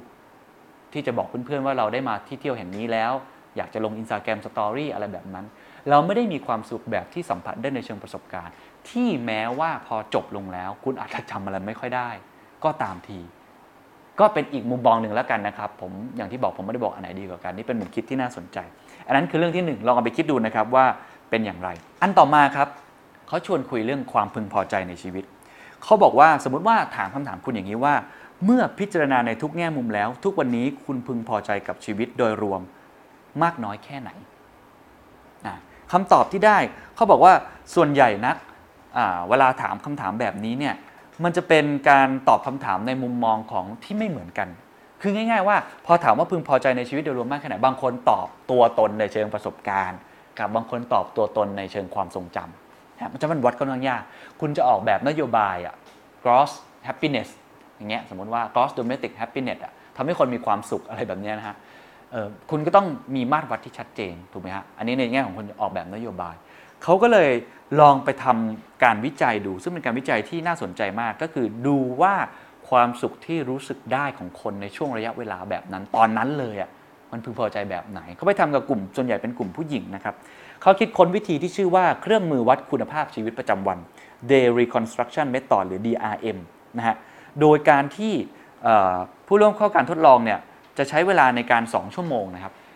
ให้ในการทบทวนเกี่ยวกับกิจกรรมที่เกิดขึ้นเมื่อวานอย่างละเอียด โดยซอยย่อยมันออกเป็นตอนๆราวกับเป็นฉากในภาพยนตร์ แล้วก็ต้องตอบคำถามจำนวนหนึ่ง เกี่ยวกับเหตุการณ์ในแต่ละตอนนะครับแล้วก็ให้เลือกกิจกรรมที่ตัวเองทำมา แล้วก็ถามครับว่าให้ความรุนแรงของความรู้สึกต่างๆ จาก0ถึง6คะแนน0ก็คือไม่รู้สึกเลย 6 นี่ก็คือรู้สึกอย่างรุนแรงที่สุดนะครับเพื่อเป็นการเหมือนกับเช็คตัวเองตลอดเวลาว่าความสุขที่เกิดขึ้นเมื่อวานเนี่ยมันเป็นยังไง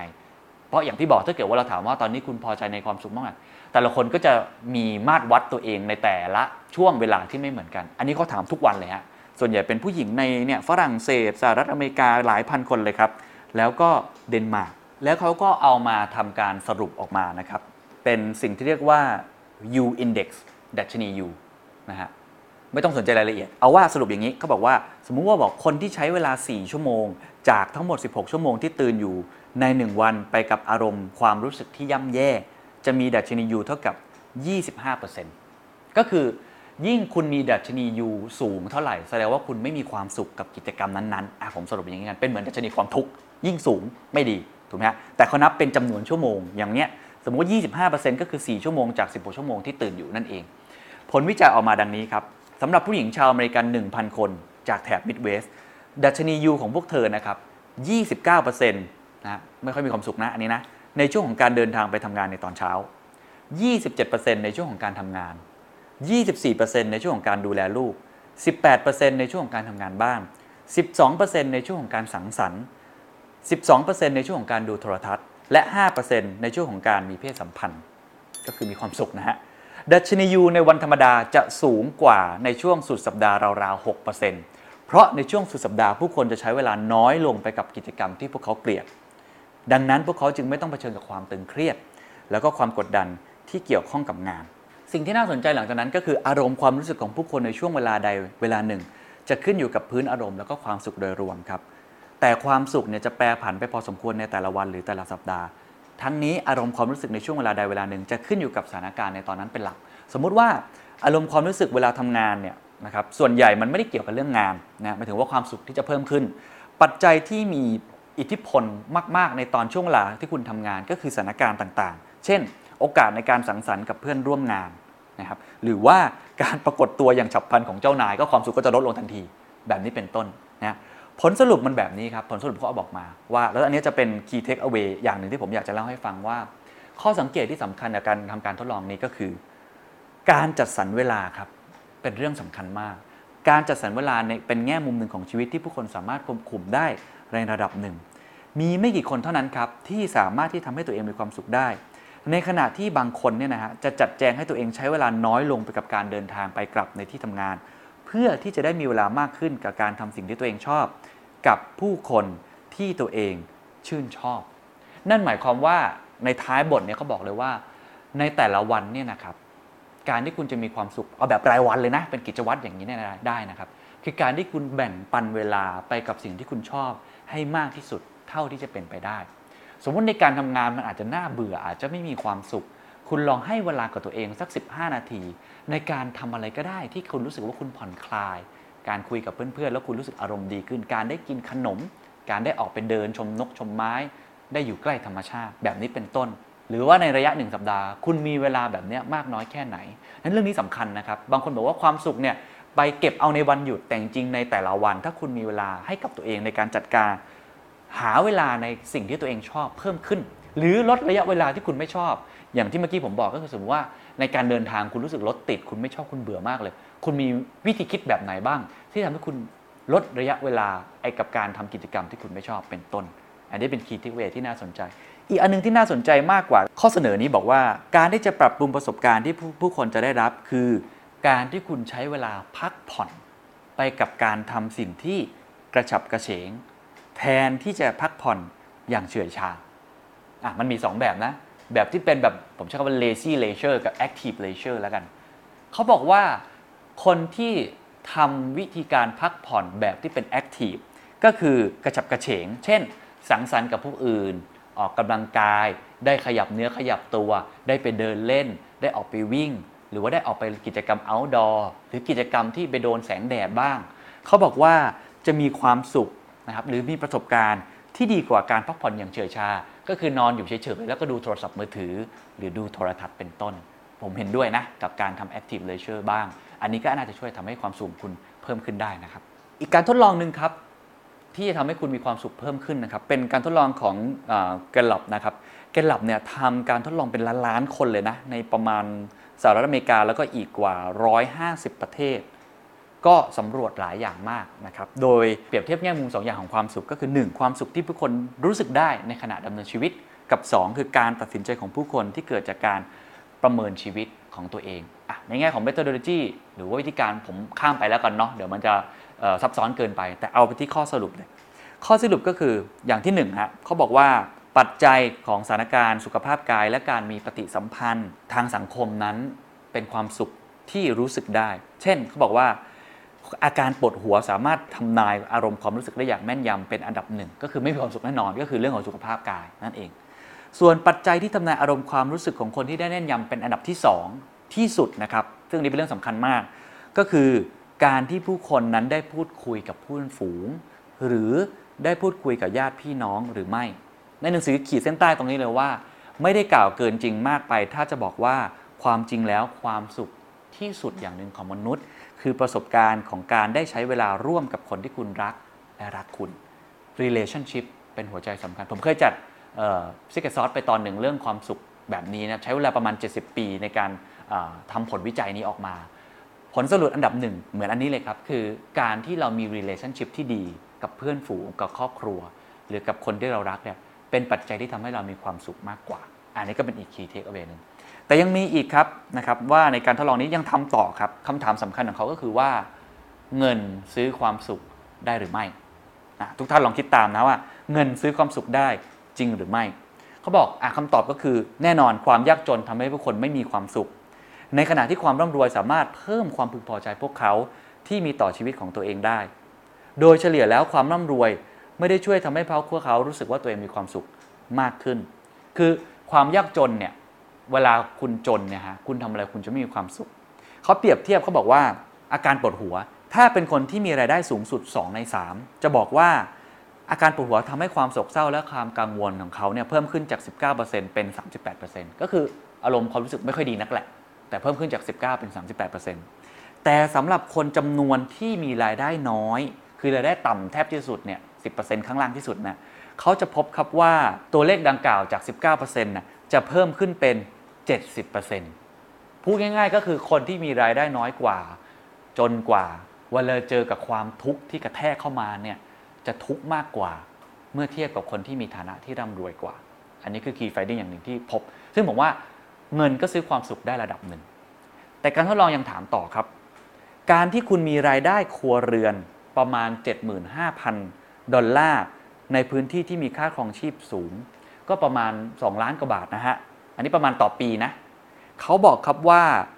จัดว่าเป็นระดับที่ทำให้ผู้คนรู้สึกอิ่มอกอิ่มใจแล้ว ถ้าคนที่มีรายได้สูงกว่านี้ ความสุขจะไม่เพิ่มขึ้นอย่างมีนัยสำคัญอะฟังอีกครั้งหนึ่ง ถ้าคุณมีรายได้น้อยกว่า 2 ล้านบาทต่อปี ความสุขจะเพิ่มขึ้นอย่างมีนัยสำคัญ ในทุกๆ รายได้ที่ผมเพิ่มขึ้น เช่น เพิ่มขึ้นจาก 2 0 0 0 0 0 บาทเป็น 5 0 0 0 0 0 บาท เป็น 1 ล้านบาทเป็น 2 ล้านบาท ความสุขจะเพิ่มขึ้นแบบ โอ้ชัดเจนนะครับ แปรผันตรงกันเลยมีนัยยะสำคัญมาก แต่เมื่อคุณมีรายได้ที่มากกว่า 2 ล้านบาทขึ้นไปต่อปีนะครับ คุณจะไม่ได้มีความสุขเพิ่มขึ้น อย่างมีนัยสำคัญ เขาบอกว่าเพิ่มขึ้นโดยเฉลี่ยของความสุขที่รู้สึกได้นั้น เท่ากับศูนย์เพราะฉะนั้นโดยสรุปครับ การที่มีรายได้เพิ่มขึ้น มีความสุขเพิ่มขึ้นมากจริง แต่ถ้าคุณรวยไปถึงระดับหนึ่งแล้ว จะไม่ได้เพิ่มความสุขของคุณเลย ก็เลยมีคนเปรียบเทียบว่าจาก 1 ล้านแรก คุณจะมีความสุขมากๆ แต่พอคุณจาก 1 ล้านเป็น 10 ล้าน ความสุขที่เพิ่มขึ้นนั้นจะไม่ได้เพิ่มขึ้นมาก แล้วพอคุณเป็นเศรษฐีรวยขึ้นจาก 10 ล้านเป็นร้อยล้านจากร้อยล้าน ไปเป็นพันล้านมันพันล้านเป็นหมื่นล้าน ความสุขคุณจะไม่เพิ่มขึ้นอีกแล้ว เพราะมันจะเริ่มนิ่ง ผมว่านี่เป็นตัวอย่างหนึ่งที่น่าสนใจนะครับ ชัดเจนมากว่าเรื่องราวเหล่านี้ ก็จะเป็นการบอกว่าเงินมันซื้อความสุขได้จริงหรือไม่คำตอบก็คือจริงในช่วงระยะเวลาหนึ่งแต่การที่รวยล้นฟ้าแบบนั้นอาจจะไม่ได้มีความสุขเพิ่มขึ้นมากกว่าปกติก็เป็นไปได้นะครับ ข้อสุดท้ายครับเขาเรียกว่าภาพลวงตาของการจดจ่อความปรารถนาที่ผิดพลาด miss wanting ก็คือการที่เราคิดว่าการที่เราได้ของสิ่งนี้มา การกระทำแบบนี้เราจะมีความสุขเขายกตัวอย่างนี้ คุณได้รับความพึงพอใจมากน้อยเพียงใดจากรถยนต์ของคุณอะผมถามคุณเลย คุณอาจจะซื้อรถใหม่ หรืออาจจะมีรถคันเดิมอยู่แล้ว หรืออะไรก็แล้วแต่เนี่ย คุณมีความสุขแค่ไหนครับ ได้รับความพึงพอใจจากรถยนต์ของคุณมากน้อยแค่ไหน เขาบอกว่าทุกคนน่าจะนึกคำตอบได้ทันทีนะครับ เพราะว่าคุณรู้ตัวว่าคุณชื่นชอบ แล้วก็เพลิดเพลินจากการใช้รถยนต์ของตัวเอง มากน้อยเพียงใด ทีนี้มีคำถามหนึ่งครับ ถามต่อว่า เมื่อใดครับที่คุณจะรู้สึกพึงพอใจในรถยนต์ ของคุณ ฟังดูแปลกๆไหมครับเขาบอกว่าพอถามคำถามเนี้ยคนจะรู้สึกประหลาดใจครับเพราะว่าคำตอบที่ได้เนี่ยมันก็จะรู้สึกว่าอ๋อการที่เราจะมีความสุขกับรถยนต์ที่เราซื้อมาได้เนี่ยบางครั้งเนี่ยมันไม่ได้มีตลอดเวลา คือเราจะรู้สึกต่อเมื่อเรานึกถึงรถยนต์คันนั้น ถูกไหมครับ หรือเรารู้สึกว่าเอ้ยมันมีคนมองรถของเราอยู่ หรือเราได้มองรถของเรา เวลาเราอาจจะผมเห็นพวกคนที่ชอบขับบิ๊กไบค์หรือชอบเล่นรถสปอร์ตนั่งกินกาแฟกันแล้วก็ดูรถ ของเราแล้วก็มีความสุขไป แต่คำถามนี้เป็นการบอกว่าจริง ๆ แล้วคนเราส่วนใหญ่เนี่ยนะฮะนอกเหนือจากแฟนๆนะนั้นแล้วแต่นะครับแฟนมันธ์แท้ไม่ค่อยนึกถึงรถยนต์ตัวเองตลอดเวลาหรอกครับเข้าใจไหมคือคนไม่นึกถึงเวลาเวลาไม่มีใครเสียเวลาไปกับการนึกถึงเรื่องของรถยนต์ตัวเองมากนักเขาเรียกสิ่งนี้แหละครับว่ามันคือภาพลวงตาที่ว่าด้วยการจดจ่อเขาบอกหากคุณชื่นชอบรถยนต์ของคุณ คุณก็มีแนวโน้มที่จะพูดเกินจริง เกี่ยวกับความพึงพอใจที่ได้รับจากรถยนต์ดังกล่าว ซึ่งนำไปสู่ความเข้าใจผิด เมื่อคุณนึกถึงคุณงามความดีของมัน รวมถึงเมื่อใดก็ตามครับ ที่คุณคิดจะซื้อรถยนต์คันใหม่ เพราะว่าจริงๆแล้วคุณไม่ได้นึกถึงมันตลอดเวลา ก็คือเป็นการที่เราประเมินความสุขที่เราได้จากสิ่งของบางสิ่งบางอย่าง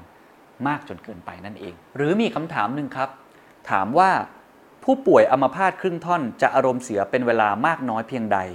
ในแต่ละวัน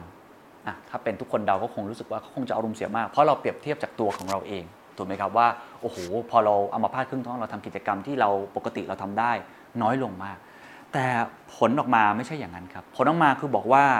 ส่วนใหญ่แล้วนยนะฮะคนที่เป็นผู้ป่วยอัมพาตครึ่งท่อนแล้วเขาปรับตัวได้แล้ว คือยอมรับกับความเป็นจริงที่เกิดขึ้นได้แล้ว จะอารมณ์ดีเป็นส่วนใหญ่ด้วยซ้ำในเดือนแรกหลังเกิดอุบัติเหตุ ถึงแม้ว่าพวกเขาจะรู้สึกโศกเศร้าเวลานึกถึงอาการของตัวเอง แต่อย่างไรก็ตามครับ เขาก็จะใช้เวลาส่วนใหญ่ไปกับการทำงาน อ่านหนังสือ ฟังเรื่องตลก และการพบปะกับเพื่อนฝูง แล้วก็จะหงุดหงิดนะฮะเวลาอ่านข่าวตามหนังสือพิมพ์อะไรแบบนั้นนะครับ เพราะฉะนั้นบอกได้ว่าความสุขที่รู้สึกได้ของผู้ป่วยอัมพาตครึ่งท่อน น่าจะใกล้เคียงปกติเป็นส่วนใหญ่ก็ด้วยซ้ำก็คือเขาปรับตัวได้แล้วนะครับ อันนี้ก็เป็นอีกอย่างหนึ่งที่พูดถึงเรื่อง ภาพลวงตาของการจดจ่อโดยสรุปทั้งหมดนะครับสิ่งที่เขาอยากจะบอกที่สุด ในหนังสือเล่มนี้ก็คือว่า ลองเปรียบเทียบการซื้อรถยนต์คันใหม่ที่นั่งสบาย อย่างที่หนึ่งครับกับการได้เข้าร่วมกลุ่มที่พบปะกันทุกสัปดาห์ เช่น คุณอาจจะได้เล่นฟุตบอลกับเพื่อนๆ ได้พูดคุยเกี่ยวกับหนังสือ หรืออาจจะไปเล่นไพ่สังสรรค์กับเพื่อนๆก็ได้ เขาบอกว่าประสบการณ์ทั้งสองอย่างนี้ถ้ามันเป็นเรื่องใหม่นะ มันจะเป็นเรื่องใหม่และตื่นเต้นในรอบแรก แต่ความแตกต่างที่สำคัญที่สุดก็คือ คุณจะให้ความสนใจกับรถยนต์ดังกล่าวนั้นน่ะ น้อยลงไปเรื่อยๆ ในขณะที่คุณขับมันก็ตามทีนะ แต่คุณจะยังมีความสุข หรือมีส่วนร่วมในปฏิสัมพันธ์ทางสังคมที่คุณได้ตัดสินใจเข้าร่วมแล้วต่อไป สรุปก็คือ คุณมีแนวโน้มที่จะประเมินผลประโยชน์ในระยะยาวของรถยนต์ดังกล่าวสูงเกินไป แต่ถ้าเป็นการพบปะสังสรรค์ได้คุยกับเพื่อนๆ ในทุกสัปดาห์ ความสุขนั้นจะยังคงอยู่ โดยสรุปสำหรับหนังสือครับเขาบอกว่าการซื้อบ้านหลังใหญ่กว่าเดิม อาจจะไม่ทำให้เรามีความสุขมากขึ้นในระยะยาว ระยะสั้นอาจจะใช่ เราอาจกำลังเผชิญกับภาพลวงตาที่ว่าด้วยการจดจ่อนะเพราะฉะนั้นในหนังสือเล่มนี้เขาก็แนะนำว่าจริง ๆ แล้วแน่นอนแหละ คนเราก็อยากได้ของเนาะสิ่งของที่หรูหรา สิ่งของที่มันทำให้เรามีความสุข อันนี้ไม่แปลกผมก็เป็นอย่างนั้นเหมือนกัน แต่ ต้องอย่าประเมินมันสูงเกินไป เพราะส่วนใหญ่แล้วไอ้ความสุขแบบนี้ที่ได้มา มันเป็นความสุขเชิงระยะสั้น ก็อย่างที่บอกเราไม่ได้นึกถึงรถยนต์ตัวเองตลอดเวลา ยกเว้นว่าคุณเป็นแฟนพันธ์แท้นะอันนี้จะว่ากันอีกเรื่องหนึ่งนะครับ แต่ความสุขอีแบบคือความสุขที่ได้จากการมีปฏิสัมพันธ์กับเพื่อนรอบข้าง การได้ทำกิจกรรมที่มันแอคทีฟแบบเนี้ยเป็นความสุขในระยะยาวที่ยั่งยืนมากกว่านั่นเองครับเพราะฉะนั้นโดยสรุปครับสิ่งที่ผมพูดมาทั้งหมดเนี่ยผมว่าก็เป็นงานวิจัยผล